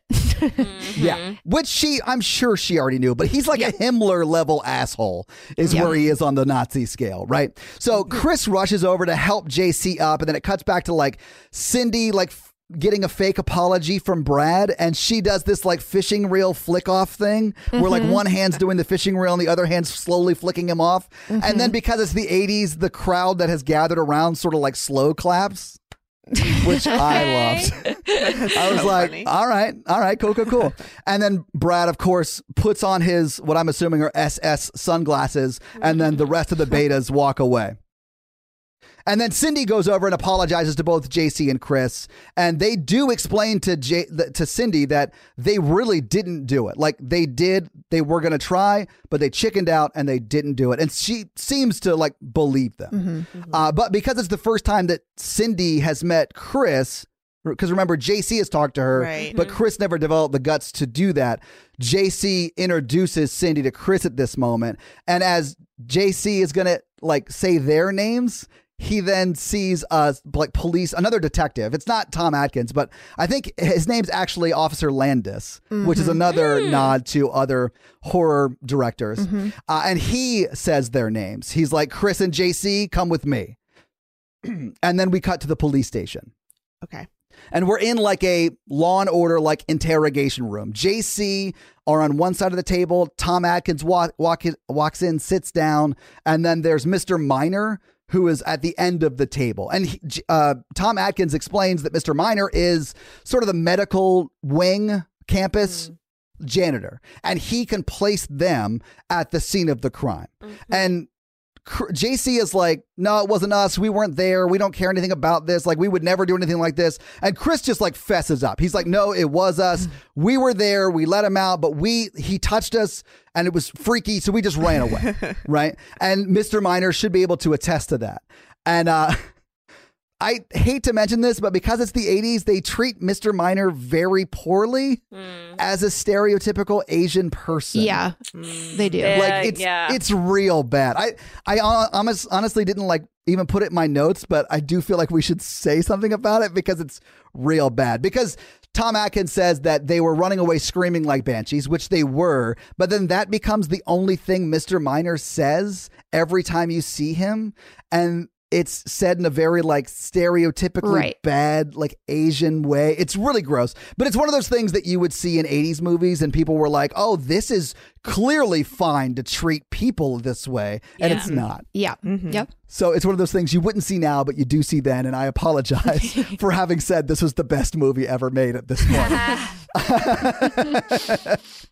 okay, so we then cut to the morgue, and we do see one of the CSI guys. Actually, it was the guy who was eating a donut with gloves on when they were initially at the scene of the crime. He's now at the morgue. He's probably the coroner now that I think about it. Yeah. And we see the grad student lying on like the slab that you would then do an autopsy on. And the coroner sort of like in between the camera and us, so he can't see the guy on the slab. And he's like doing some paperwork or whatever, and then the like grad student zombie sits up and then walks out of the room. Doesn't mess with the coroner, just walks out of the room. And then walks out of the police station, which you would think like cuz this dude is like, well, he looks like he's naked. He's very bloody. and he's just walking out of a police station and you would think uh-uh. someone would like stop him or be like hey that that shouldn't be a thing but no one does in fact someone they do show you a scene of someone walking past him and he's like how you doing Yeah. okay. that's okay. it Okay. it's wild okay. and then we I think they show like the outside of the house mother's cabin, and then we see slugs. Yeah, we see those slugs slugs like slithering in. I believe this is the one where you can clearly see it being pulled on a string. Mm. Okay. Got it. Because there is one shot that it's like egregious. You're like, oh, that's fishing line. I can see the fishing line right there. But anyway, so like they're being pulled towards her house, and it's just the front of her yard, right? And then we cut to inside the sorority house. The phone rings, and it's Brad. So the sister who answers gets Cindy, and she comes to the phone, and she sort of just tells him she doesn't want to talk to him right now. They don't officially break up, but that she's sort of over it for the moment. And he's like, well, I shouldn't have dated a fucking psych major anyway. Like it's like that sort of vibe. He's also drinking a martini. Uh, it- Yeah. this is also the scene where he's wearing the Nazi um, That's t-shirt. incredible. Yeah. Or- martini. He like shakes a little Yeah. drink and makes himself a martini. Oh, It really made Yeah. me laugh. Yeah, he's a he's a bad guy, right? Mm-hmm. So we then cut to a girl who's like in the same sorority house, but she's like in the common room and she's reading, uh, probably studying, honestly, because she's in college. Mm-hmm. And you hear sort of a scratching, like a rustling at the door that's in the room, probably to the backyard. And she walks over to it, and it's like building all this tension, building all this tension. She opens the door, and it's the cat. And she, the cat jumps into her arms. Right, it's the very classic not jump scare. Right, mm-hmm. Uh, it jumps into her arms, and you see that. Wait, is this the this is this the reveal where the cat Yeah. has like s- like no eye sockets? Yeah. and there's a worm hanging out of one of the eye sockets, Mm-hmm. and it's like it's clear the cat has been slugified. Yes. Like its Yeah. its brain is Oh no. eaten, like falling taken out of its face. Yeah. Yeah. It's nasty. Listen, and Emily, I'm so sorry I had to bring that up. It, it happens in the movie. I have five cats too. I love all my kitties, but like yeah. they do scare me. One like I was uh, watching a TV in my bed, like I do the other night, and one of my cats jumped up right next to my face, and I yelled out loud. Like it, Yeah. That scary. was a jump scare. Yeah, Yeah. it's very scary. Like they're very quiet when they want to be, and they always hate you. Yeah, our smallest, lightest cat who can appear out of nowhere also likes to sniff closed eyeballs. So like I'll just Oh, what? like whiskers on my eye. All of a sudden, I'm like, Jesus, fuck, Yeah. she getting this like silent. Yeah. We have to. Uh, we, do you let them cats stay in your room when you're sleeping? Yes. Yeah, I can't do that because they they will get right in your face at like 2 a.m. and be like, "Meow." And you're like, oh my god, Peaches, stop. Yeah, they're annoying. Peaches is my loudest cat. Like she will get a toy in her mouth. She, we have like these catnip ma- mice, and she'll get Mm. a, one of them in her mouth, and she will literally go. and it's so loud. Yeah, and it- one of it- our cats, when she has a toy in her mouth, walks around screaming about it, just being like, "Look Yeah. what I have!" Yeah. She's just like so fucking jazzed about it. It's Oh, yeah. hilarious. I love it. Yeah. It's my favorite, but not at 2 a.m. in front of my face. No. Anyway, so we cut back to Tom Atkins' house. He's going over old case files. Some might say about 27 years old. and he's he's very much drinking, sort of thinking about Pam, sort of reliving the night, and the phone rings. And guess what he says when he answers it? Thrill me. Thrill me, baby. Absolutely. So he says, throw me, and it cuts to Tom just standing over the grad student's headless body. And you do see like slugs squirming down the hallway, but they don't. I don't think they see them. They don't seem to notice. Yeah. And then we cut to JC and Chris at their dorm, and they hear a knock at the door, and Chris goes to answer it, and it's Cindy. And Chris like stumbles all over his words, like trying to mm-hmm. make up like some story about what they were doing. He- I don't know. He's like talking He's about like, he was like gonna take as a- if Oprah walked into the room. Oh yeah, there yeah. it. It's like Oprah walked in and she was can like, "Do you want a taste of the Rockies?" but it wasn't that. Why did I remember she had Coors Light? I don't know. Anyway, so anyway, so well, he invites her in, but she's like, "Let's go for a walk." So all three of them sort of go for a walk, and it cuts to them outside, and she's explaining what happened with the cat, right? Because mm-hmm. it's like the house cat, and it it's called Gordon. It's named after someone on the production team. I can't remember who it mm, was Cute. Mm-hmm. but they named it after him. And they're talking about how like she's like the cat was dead, we buried it. I don't know how it came back. Like it's crazy. JC thinks she's going crazy, and of course Chris comforts her because you know he's very attracted to her. Mm-hmm. So when Chris starts to comfort her, JC, being the world's best wingman, sees that his job is done and then says, I'm going to go to the bathroom. I'll see you guys later. So he leaves and just leaves them alone. And it like it literally cuts to JC walking away and he's like, I mean, she's dumb as a, she's crazier than crazy, but like have fun, buddy. Like it's it's wild. It, this movie does not treat women well. And I am again I was going to say a, gr- a great, Yeah. a great friend, but not great to women. Yeah. So I should probably apologize again for calling this the best movie ever made. It happens with media from you know All over the yeah, place. not even From just the eighties, yeah. Yeah. Mm-hmm. I mean, th- yeah, women have been treated bad in movies since, I don't know, Gone with the Wind. Mm-hmm. Um, yeah, Rhett Butler's an asshole. I mean, I like that story, but he's an asshole. All right. So, cut back to Chris and Cindy walking, and we see that someone's like clearly following them. And we do see JC in a bathroom stall. So, he did go to the bathroom, but he's not going to the bathroom. He's like writing on the wall. As he walked in, though, we did see Mr. Miner, the Asian American fellow who they treat very poorly in this mm. movie. We do see a zombie version of him walking down the hallway as JC goes in. Yep. So, as we see as we see JC in the stall, we hear the bathroom door open, and then we hear what sounds like a head being ripped apart, slugs falling to the floor, and then Oh, slugs no. screaming. So naturally, Ew. yeah. So we don't see any of that, but JC does like, okay, this is not good. And he stops what he's doing, which the graffiti he was doing, and he opens the stall door, and we see Mr. Miner with his head literally like split open. And we do see slugs like scurrying about on the floor. And of course, JC freaks out and he like closes the stall door. But he looks down and sees like a, a matchbook, like one of those flippy matchbook things on the floor. And he reaches down to grab it. A slug goes right by his hand and he freaks out again. But he eventually does build his courage back up, grabs the matchbook and lights the whole matchbook on fire. Smart.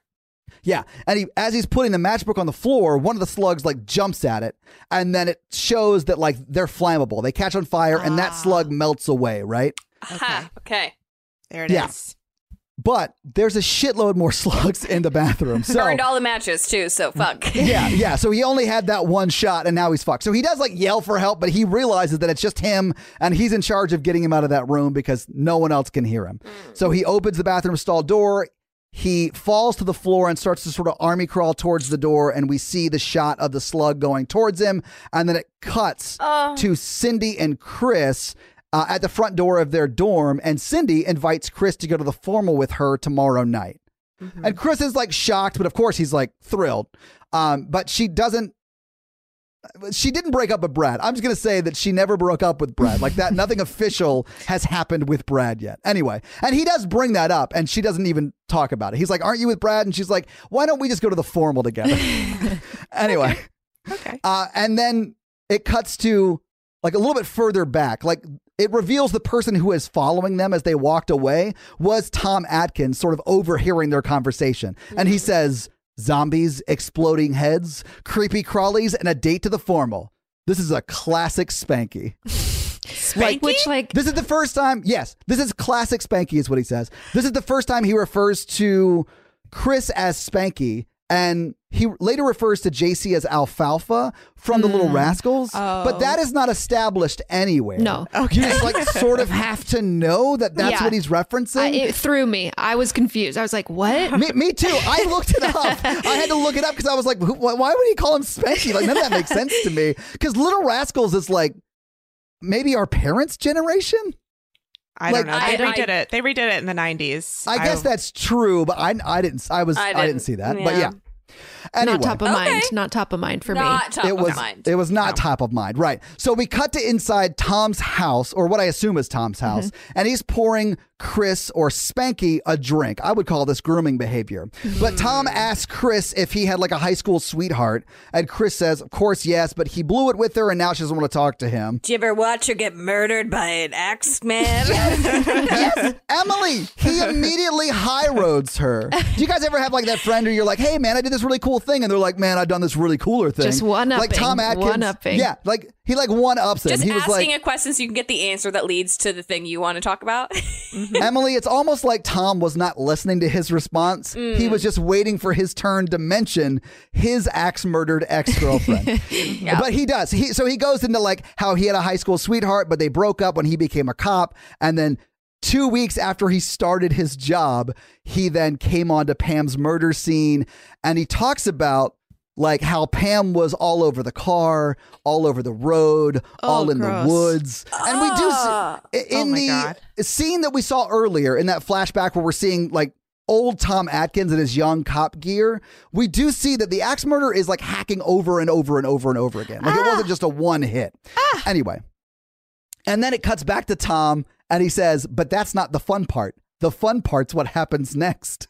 Oh, no. And Chris is like, I think understandably like scared and like Yeah. very like I don't want to be here anymore. like, so And I think he doesn't uncomfortable. really Yeah. I think it he's like he realizes he's like you should never go with a cop to a second location you're not required to go to. And I think he's Yeah. like realizing that in this moment. You really should never Uh, go anywhere alone with a stranger, honestly. That's also true, right? But so Tom goes on to explain that he found the murderer and that he got his revenge with his 12 gauge shotgun. And then Chris, obviously uncomfortable, is like, because Tom is like fully confessing to a murderer. I'll, I'll, I'll say it is like a Dexter esque kind of murderer because he killed a murderer, right? Um, but Tom continues that he wrapped his body in plastic and buried him in a vacant lot. But it's no longer a vacant lot. It's the house mother's house Oh at my the God. sorority, right? uh-huh. Yeah. All circles back. Yes, it all does circle back. So Chris squirming, ask if there's any point to the story, and then Tom, Tom calling him Spanky again for no reason, says that uh, that this is exactly what he is trying to find out. So he's like trying to get to the bottom of it, right? And then we the cut back to connection? yeah. And I think that's why he was going over the case files, right? Anyway, so it cuts back to the house mother's cabin and she's watching Plan 9 or yeah, Plan 9 from Outer Space, which is like a classic B movie. And then she hears a thump, she looks over and then doesn't hear it again, so she then looks back at her TV and then we hear thump, thump, thump, just louder and louder and louder. And then we see the floor start to move, and then we see an axe go through the floor. Ah! And then we see it, it is very much the axe murderer coming back to life, coming out of her He floor, but he looks. Yes, but he looks more like the Crypt Keeper from Tales from the Yeah. Crypt because his like flesh is all like yeah. you know, de- yeah, exactly. Mm-hmm. So he comes up. She is understandably frozen in fear. He lifts his axe and he swings it down, and you actually do see it hit her face and start to split her face. Yeah. Okay. This is one of the gorier moments of the movie. but it cuts to Tom Atkins' house. The phone rings, and he then says, What, ladies? Thrill me. Thrill me. Thrill me every time. We don't hear answering what the, the caller that way. says. Can oh, I know. I'm- imagine? Thrill me. Oh, yeah. So annoying. Yeah, Thrill I me. would do whatever. I mean, honestly, if I had the confidence, I would do it every time. Yeah. Thrill me. Oh, I'm sorry, mom. Uh, yeah, can I call you back? I'm recording the podcast. so, like, we don't see what the caller says, but we do see Tom Atkins grab his jacket and his 12 gauge, and then we cut to Tom in his car and he's radioing, asking for backup. Right? We then cut to the police cars, like forming up behind Tom's car, and they're racing to the sorority mother's house. Tom jumps out, tells the other cops to keep searching the neighborhood, and they drive on. As he walks up to the house mother's house, another cop comes out and says some like pretty tasteless remark about like if they had a stretcher for every body part, it would take all day to remove the mother. He like chuckles to himself too. It's yeah, very like yeah, he's like, this is a hilarious joke. Although one of my best friends runs the mental health like crisis response team in in town, and like is the person you call when like someone has a hostage situation. He's like the guy who goes and Oh, wow. negotiates Damn. with that person. He's actually my co-host on the podcast. Holy and shit. He has a very dark sense of humor because of it. yeah, maybe it does. it's a Yeah, I mean, coping it's a way coping to cope mechanism. for sure. People who deal with that level of trauma, I think, like okay, as we'll a we'll job- give this guy a pass then. uh, In the Yeah, it's still gross though. Like there are plenty of jokes Mikey has made where I'm like, "That's terrible," and I'm cutting it from the podcast. but they are sort of funny. Uh, okay, but Tom sort of ignores that, and also it comes out that when they opened the door to investigate, a dog ran out, and they couldn't find the dog. It just ran away. Right? And this dog is going to be pretty normal looking Totally later, normal. right? Absolutely. and it's going to look just like a dog. It's going to look pretty terrible. I, I think you saw it, and your Patreon members have probably already seen it, depending upon when you drop the uh, Patreon.com the slash trailer stuff. TSDW podcast. that's right. yeah, check it out. check it out. Uh, but yeah, so they've already seen it. It does look terrible. Yeah. Yeah. So we cut to the cop car that he told to continue searching the neighborhood, and they are doing just that. He's got the spotlight, he's shining it for about a minute, and then calls it quits. He's like, "This is dumb. We're not going to find it." And he turns to the guy who's driving the car and says, "Let's go." Immediately when he says, "Let's drive away," the crypt keeper with an axe comes and starts to swing it at them. The guy driving does see it all happen though, and floors it, and the guy swinging the axe misses and hits sort of the back of their car, and they drive away. But it cuts to Tom, and they're overhearing those police officers who just drove away calling him, like, hey, we found him. We know where he is. We're chasing him. So they all start chasing him. This is one of my favorite shots because it's like 80s action, and it's like an 80s action star who's like, 60 like fully 60 years old and he like jumps a fence and like lands with his shotgun and you can tell it hurt his hip like you just know it hurt like old man hurt and he cocks the he cocks his shotgun and they're like in an alley right Mm-hmm. and as the zombie,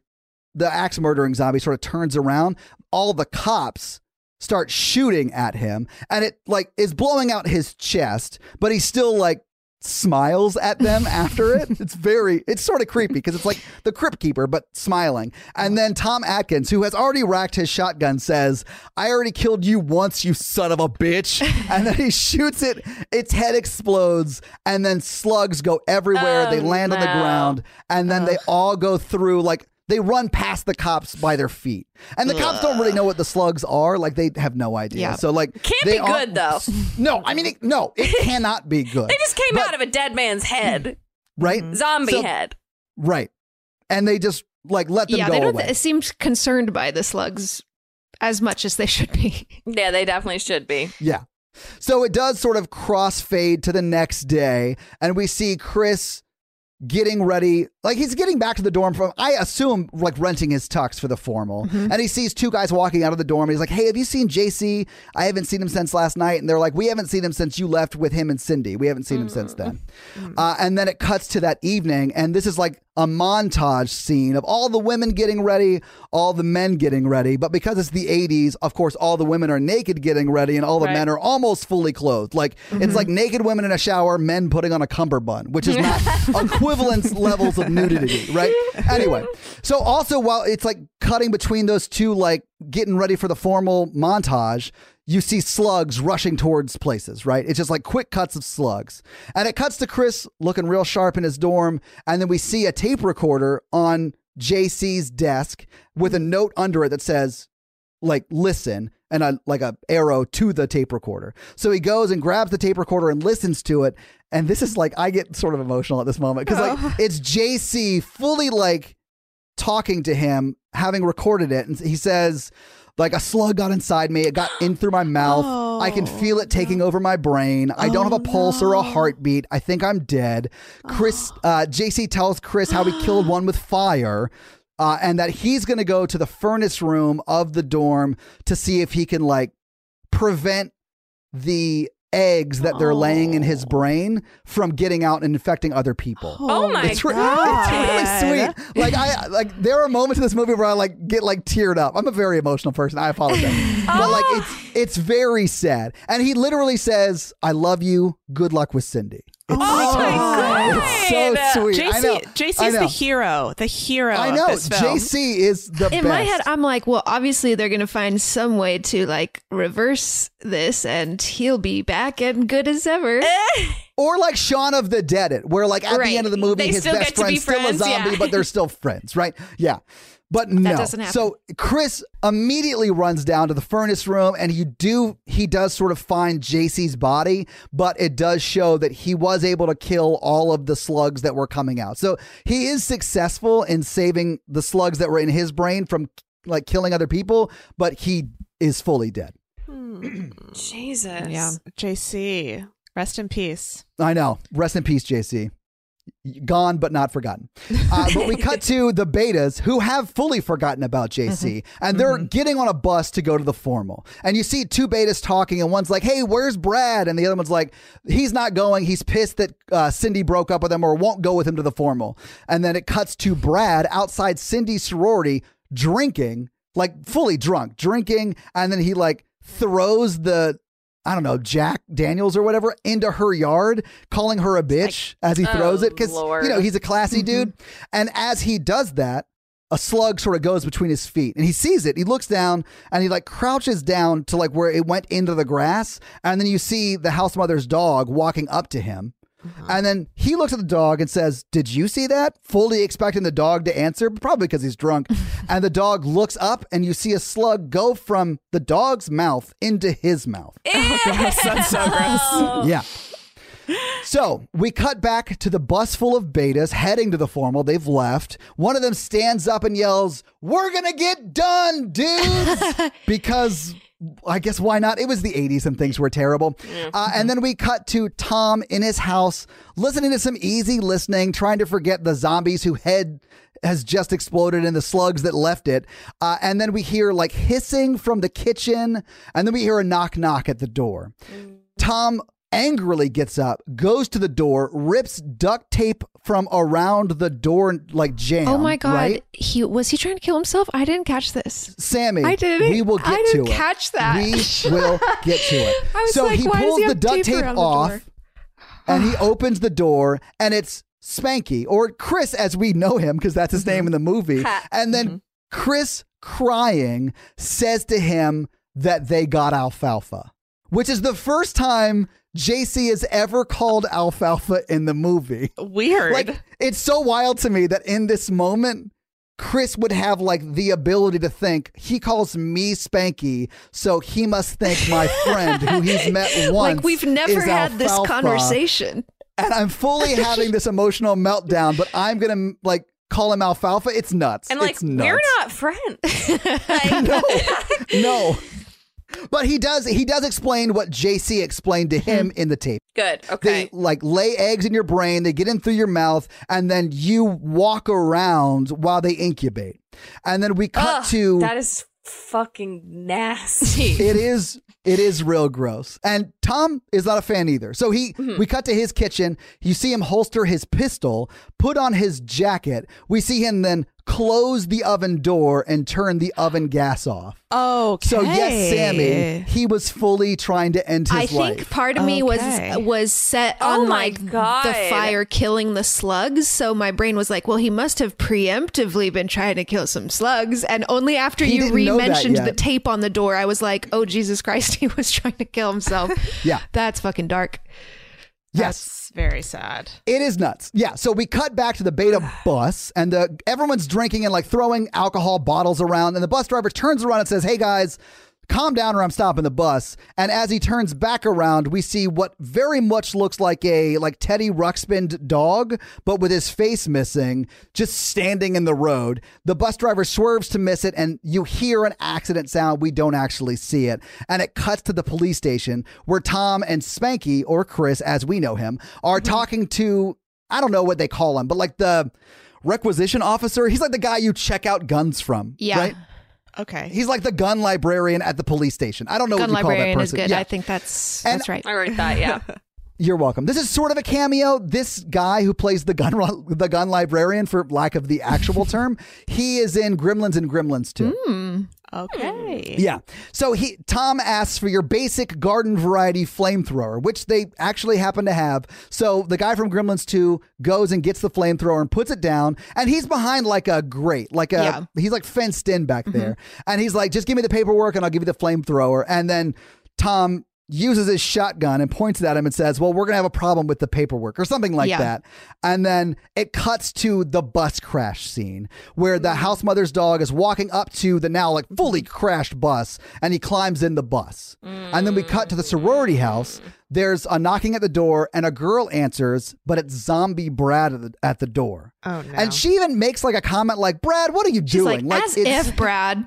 I know. Like, why would you show up looking like a zombie? Ah. Ew, get yourself together, Brad. You're so ridiculous. Anyway, so she calls for Cindy because she's like, I'm not dealing with Brad on his prettiest of days. I'm definitely not dealing with Brad on his zombiest of days. Mm-hmm. So Cindy comes up and takes him and they sit down on their sort of front Which he's like fully looks like a zombie and nobody no- notices. She grabs him by the Yeah. hand and is like, "Listen, Brad." oh my god. yes.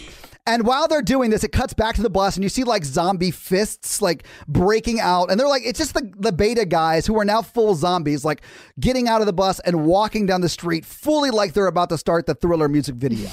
So we cut to Bradster and Cindy on the like the front stoop, if you will, of the sorority house, and she's doing that very '80s thing where she like turns away from him, but is talking to him, and he's like behind her, and she's Oh, yeah. she even says, and this is what drives me crazy. I feel like she was not breaking up with Brad, but like back burnering Brad so she could go on one date with Chris. Yeah. Because she's like, it doesn't mean that things are over forever. I just need a little time. Like it's that sort of a thing. She mm-hmm. might also be fully breaking up with him, but doesn't like confrontation. I'm not judging Cindy's methods. I'm just saying that there's probably a more healthy way of dealing with Yeah. this. But she's young. I get it. It's fine. Anyway, while she's having this conversation, you see Brad's like head, but it's clearly on like some sort of conveyor belt because slugs keep falling out of his mouth. just like bloop, Like bloop. it's like a Nickelodeon show. Like it's very like low budget, silly, and I fully love it. You also see them like land on the ground and skitter away, which to me is very funny. And then it cuts to further back, and I mean, sorry, it actually cuts to Cindy like turning around, and then you see like real Brad with a slug like at the edge of his mouth about to jump into hers. Oh, and as he's leaning in, you hear someone say, Cindy, get away from it. And then Cindy turns and you see Tom shoot him in the head and his head splits apart. This one you actually do see the bullet hit. The the head splits apart and slugs start pouring out of it and Chris is right there with the flamethrower to like Oh, burn up all yeah. the slugs. Yeah. So like his slugs don't get away either, except for the ones that were getting out during the conversation. Okay. Oh, I forgot to mention the guy from Gremlins 2, the the police station gun librarian. He did mention that the pilot light on the flamethrower will go out for like plot based reasons. Okay, great, great, great. That'll Thank come gun- back. Thank you, gun librarian. Yes, the guy from Gremlins and Gremlins 2. Uh, so Tom hands the 12 gauge shotgun to Chris and he runs inside the sorority house. And one of the girls is like, What are you doing, old man? I'm going to call the police. And he's like, You do that. Like, please call the police. like, he's like trying to get them to call the cops. And he is like trying to hold down the main level of the house because he knows they're like under attack. And then it cuts back to Chris and Cindy, and he's like apologizing to Cindy for like murdering her boyfriend and then burning him. And then she's like very like stoically stun faced, and he like hands her the 12 gauge shotgun and says, Hold this. no, she gets the flamethrower. She doesn't. So, okay, in Oh, this oh, shot, oh, oh. he hands her the shotgun. He has the flamethrower on his back. It then cuts to inside the sorority house, Tom sort of setting up defenses, Uh-huh. and then cuts to the zombie betas walking to the house. And then it cuts to Chris and Cindy, and she's wearing the it flamethrower. just like and he's holding the shotgun. continuity It's like thing? a continuity thing. Yeah. Oh, that's yeah, It's wild. It is great. Oh, sorry, but before it cuts to Chris and Cindy, where they've switched weapons, it does cut to Tom looking out the window. And again, you have seen this, and the Patreon people have seen this because it was in the uh-huh. trailer. And this is where Tom says, Well, ladies, I've got some bad news for you. The good news, or some good news and some bad news mm-hmm. for you. The good news is your dates are here. And then one girl goes, What's the bad news? and he says, They're dead. Classic. Classic. line. Classic. fun. Classic It's 80s fun. line. Yeah. We're having a good time. So time. this is where we cut. Yeah, well, they're having a laugh. This man just moments after attempting suicide, just feeling really good.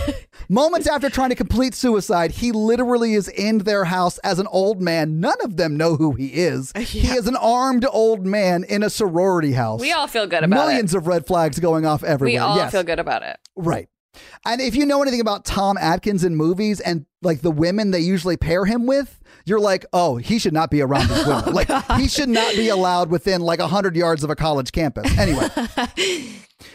So it cuts to Chris and Cindy outside, and they are very much like Chris is blasting the zombie betas with the shotgun, and then she quickly burns them. So it like kills the slugs, right? Mm-hmm. And then we cut back to inside the house, and they're breaking inside the house, and Tom is shooting them with the pistol. And he literally, as one of the girls is still getting ready for the formal, she has like an aqua net, like hairspray in her, her hand. He takes it, takes his cigarette, and uses it to make a flamethrower and burns up all the slugs that fell into the Fuck person yeah. he So shot. resourceful. It's Perfect. awesome. I, I do love Tom Atkins. He is Mm-hmm. amazing. so we're sort of cutting back and forth a little bit between like what's going on outside, what's going on inside.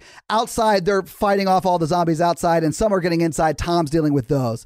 Tom sort of gets his gun knocked out of his hand, and they're like, he's like wrestling with one of them, and he's like fighting and fighting, and he looks up in the room that he's in, and he sees the sorority like photo on the wall from 1959 and it like shows all of the girls that were in the sorority and then you see Pam and it zooms in on Pam and he like like a like the Grinch whose heart grew three sizes. He like grew the will to live. So he like grabs the gun and then fights his way in the room and like kills all of the zombies that are in there. And of course outside Chris and Cindy more or less do the same thing. Uh, and Chris and Cindy, as we cut to them outside doing that, they sort of get cornered in like this garden shed area and like they're trying to like kill all the zombies and one of them grabs through like the shed.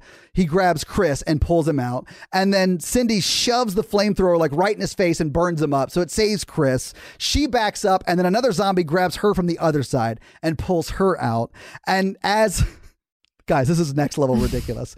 As she's like fighting him off, fighting him off, he grabs the lawnmower that's in the garden shed, pulls it like three times until it starts. And then as it starts, he's like, get off of him. And he she rolls and the head is exposed of the zombie and she rolls out of the way clearly. And then Chris lawnmowers the guy's face. Perfect. Perfect. Mm, chef's kiss, like Salt Bae. It's so it's so the effect is so funny too because it's like I think they literally just like painted on the frame. Like it, it looks. I was like, this is this looks so. Oh, you mean the blood splatter? Yeah, it looks like it's painted on the frame. So the way that Oh, that's funny. The way they do it is they do show the lawnmower and it does have a blade on it. And then as he pushes it towards him, it shows like a camera view from like behind where the blade would be on a on a like lawnmower, but it looks more like a air conditioning vent with like a fan. Oh, And it just like gets closer to his face, and then I think they do paint blood on the Yeah. screen. Yeah. So we cut back to Tom. There are like a bunch of dead zombie all, zombies all around him. and so we we see that he is fine. We cut back to Chris and Cindy outside, and they see slugs rushing towards the basement. And Chris is like, "That's weird. What's in the basement?" And uh, Cindy's like, "Storage boxes, nothing really. Uh, there's a science project." Oh my god! so then it cuts to yeah, it's the brain. So I it mean, cuts there's to like I some guess- regular stored stuff and a bunch of human Oh, brains. fuck. human brains. That's right. Yeah. Human oh, brains. Shit. Damn it, Heather! yeah. I mean, she's not a named character, but that's my sister's name, so that's what I usually yell. Uh, so we cut to Chris and Cindy walking through the house, literally yelling at everyone to leave. And the girls, like, they're very fine to just leave because Yeah. some crazy shit's going down. So Chris and Cindy make their way into the basement. They find Tom, who already knows what the slugs are doing, and he knows enough about the slugs. And we know this because he has duct tape over Which his mouth. Which is so right? smart. And why haven't people been doing this the whole time? Yeah. I don't know. But he through the duct tape is like, no, no, no, no, no, get out of here. And we see that he is like splashing gas all mm. over the basement floor. Mm. And then like we see, I think it's Cindy that has a flashlight and she illuminates the corner where I guess the brains were. And like it's a wall full of slugs, like just Ew. like creepy crawling. It's it's pretty gross. Now Chris tries to blast the slugs on the wall with the flamethrower, but the pilot light went out. So a slug at that moment lunges towards Tom and he grabs it with his hand out of the air and oh. says, Don't you even think about it, you son of a bitch. Oh my god, amazing. And then he drops it and it runs back to the pile like it's been scolded by his father. It's very, it's very funny. So Tom, realizing the flamethrower is out of commission, he grabs the gas can again and starts like sprinkling it on the floor and starts counting down from 20. And as he does, Chris and Cindy like start to walk out of the basement. And as he gets to like 17, 18, Chris looks at him. Him and Tom lock eyes. Tom winks, and Chris nods in acknowledgement of the sacrifice that Tom is about to make. oh my God. So god. Tom continues counting down, pouring gas in the basement. Cut to Chris and Cindy running out of the house, and they are now doing the countdown with sort of, you know, in Mm-hmm. conjunction with Tom doing the countdown. Mm-hmm. They get outside. It cuts back to Tom at five, four, three, two, and the slugs that are in the corner start to jump towards him. This is the part I get really emotional too. So it cuts to Chris outside. I'm like about to cry. It cuts to Chris outside. He says, Chris says one, and then says, Detective, thrill me. And then the house explodes. It is so, it's like very touching. It is. So I, I'm like teary eyed. Okay. Um, excuse me.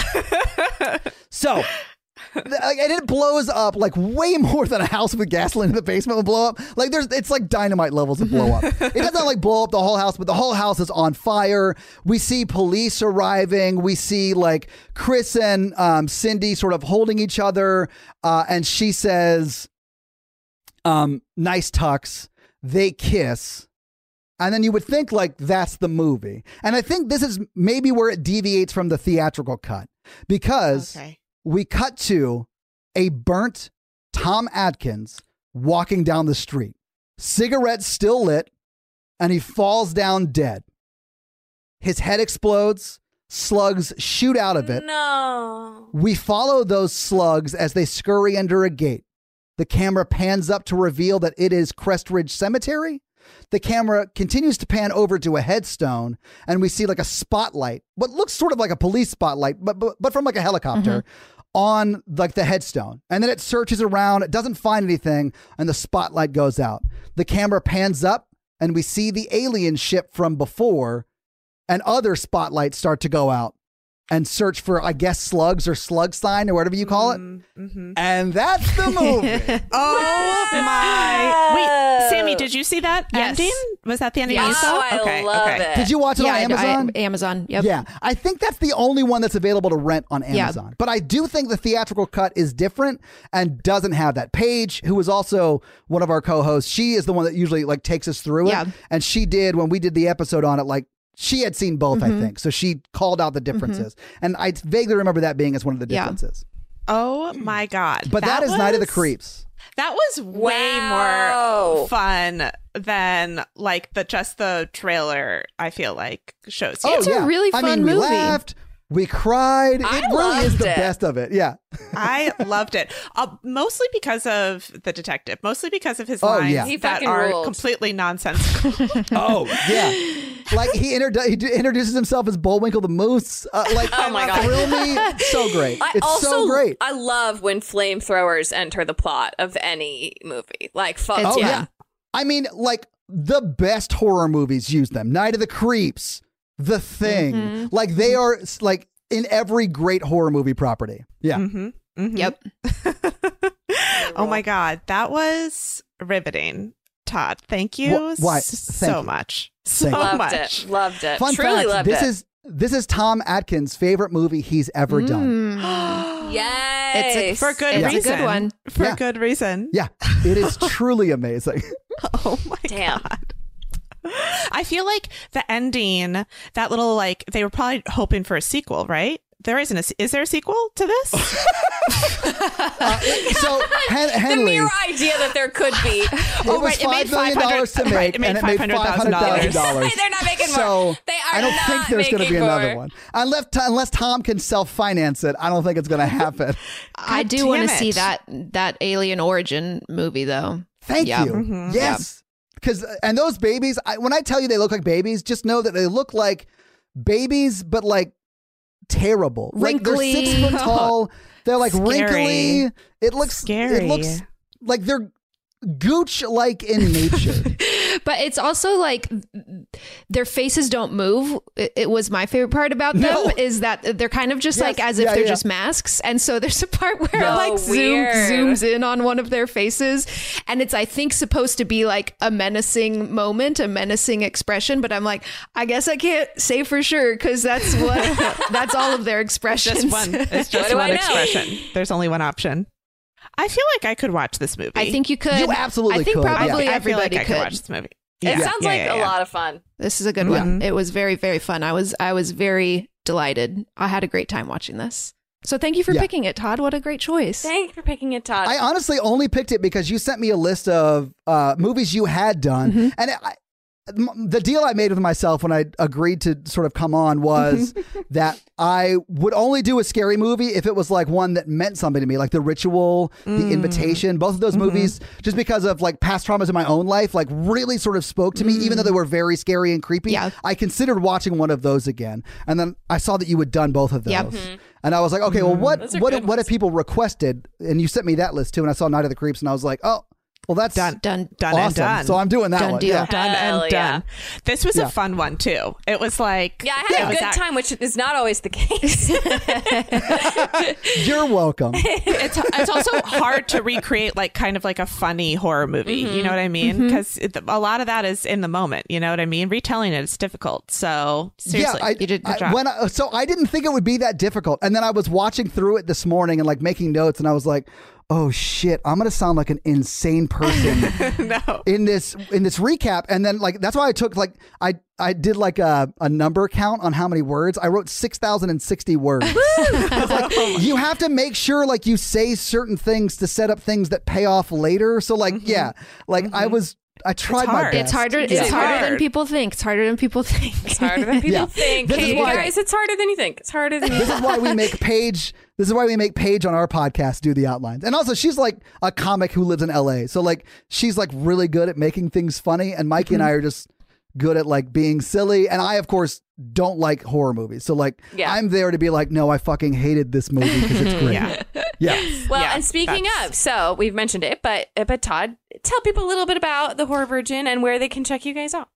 So yeah, this is the Horror Virgin on every podcast app. We're on all social media as Horror Virgin, and it really is just. It started four years ago as three friends, one of which hated horror movies, and two of which wanted to torture me specifically. Uh, and we've actually, I'm the only original member of the podcast. So if you go to listen to them, listen to the newer episodes first before you go back to the old episodes, because you'll be like, "Huh, Paige sounds different on this episode," and it's because it's a fully different person. but yeah, so uh, and Mikey is uh, he joined about 30 episodes in, and Paige joined about 122 episodes in. But Okay. We all started this podcast four years ago in various forms. And then we also started another podcast where we do por- more or less the same thing, but with romantic comedies called Romancing the Pod. So Oh, if you cute. like romance and romantic comedies, check out Romancing the Pod. Oh, that's great. Love I that. love that. Something for everyone. Yeah, right? Ah, Well, yeah, thank you so much for coming on. This this has been very what fun. What a treat. Thank you so much for having me. And I do apologize. This is like a long episode for you guys. It's This okay. is Oh, like really this fun. is great. No, It's this really is two great. hours. this is great. Yeah. Uh, and we usually close out with a voice. Was there a voice in this that we can do? Kind of not really. mean, I, feel like we can just We can just say thrill me. thrill me. yeah, I mean, I baby. think. Thrill me. I was going to say, obviously. obviously that. Okay, from Yeah. all of us here at Too Scary Didn't Watch, thrill me. Thrill me. Thrill me. Goodbye.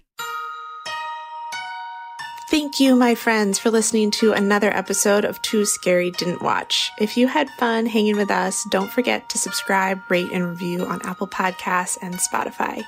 We're also on Twitter and Instagram at TSDW Podcast. And if you're interested in things like bonus episodes, video trailer reactions, and other cool content, head on over to patreon.com slash TSDW Podcast. All right, we love you all forever and ever, starting a while ago and continuing into eternity. Adios.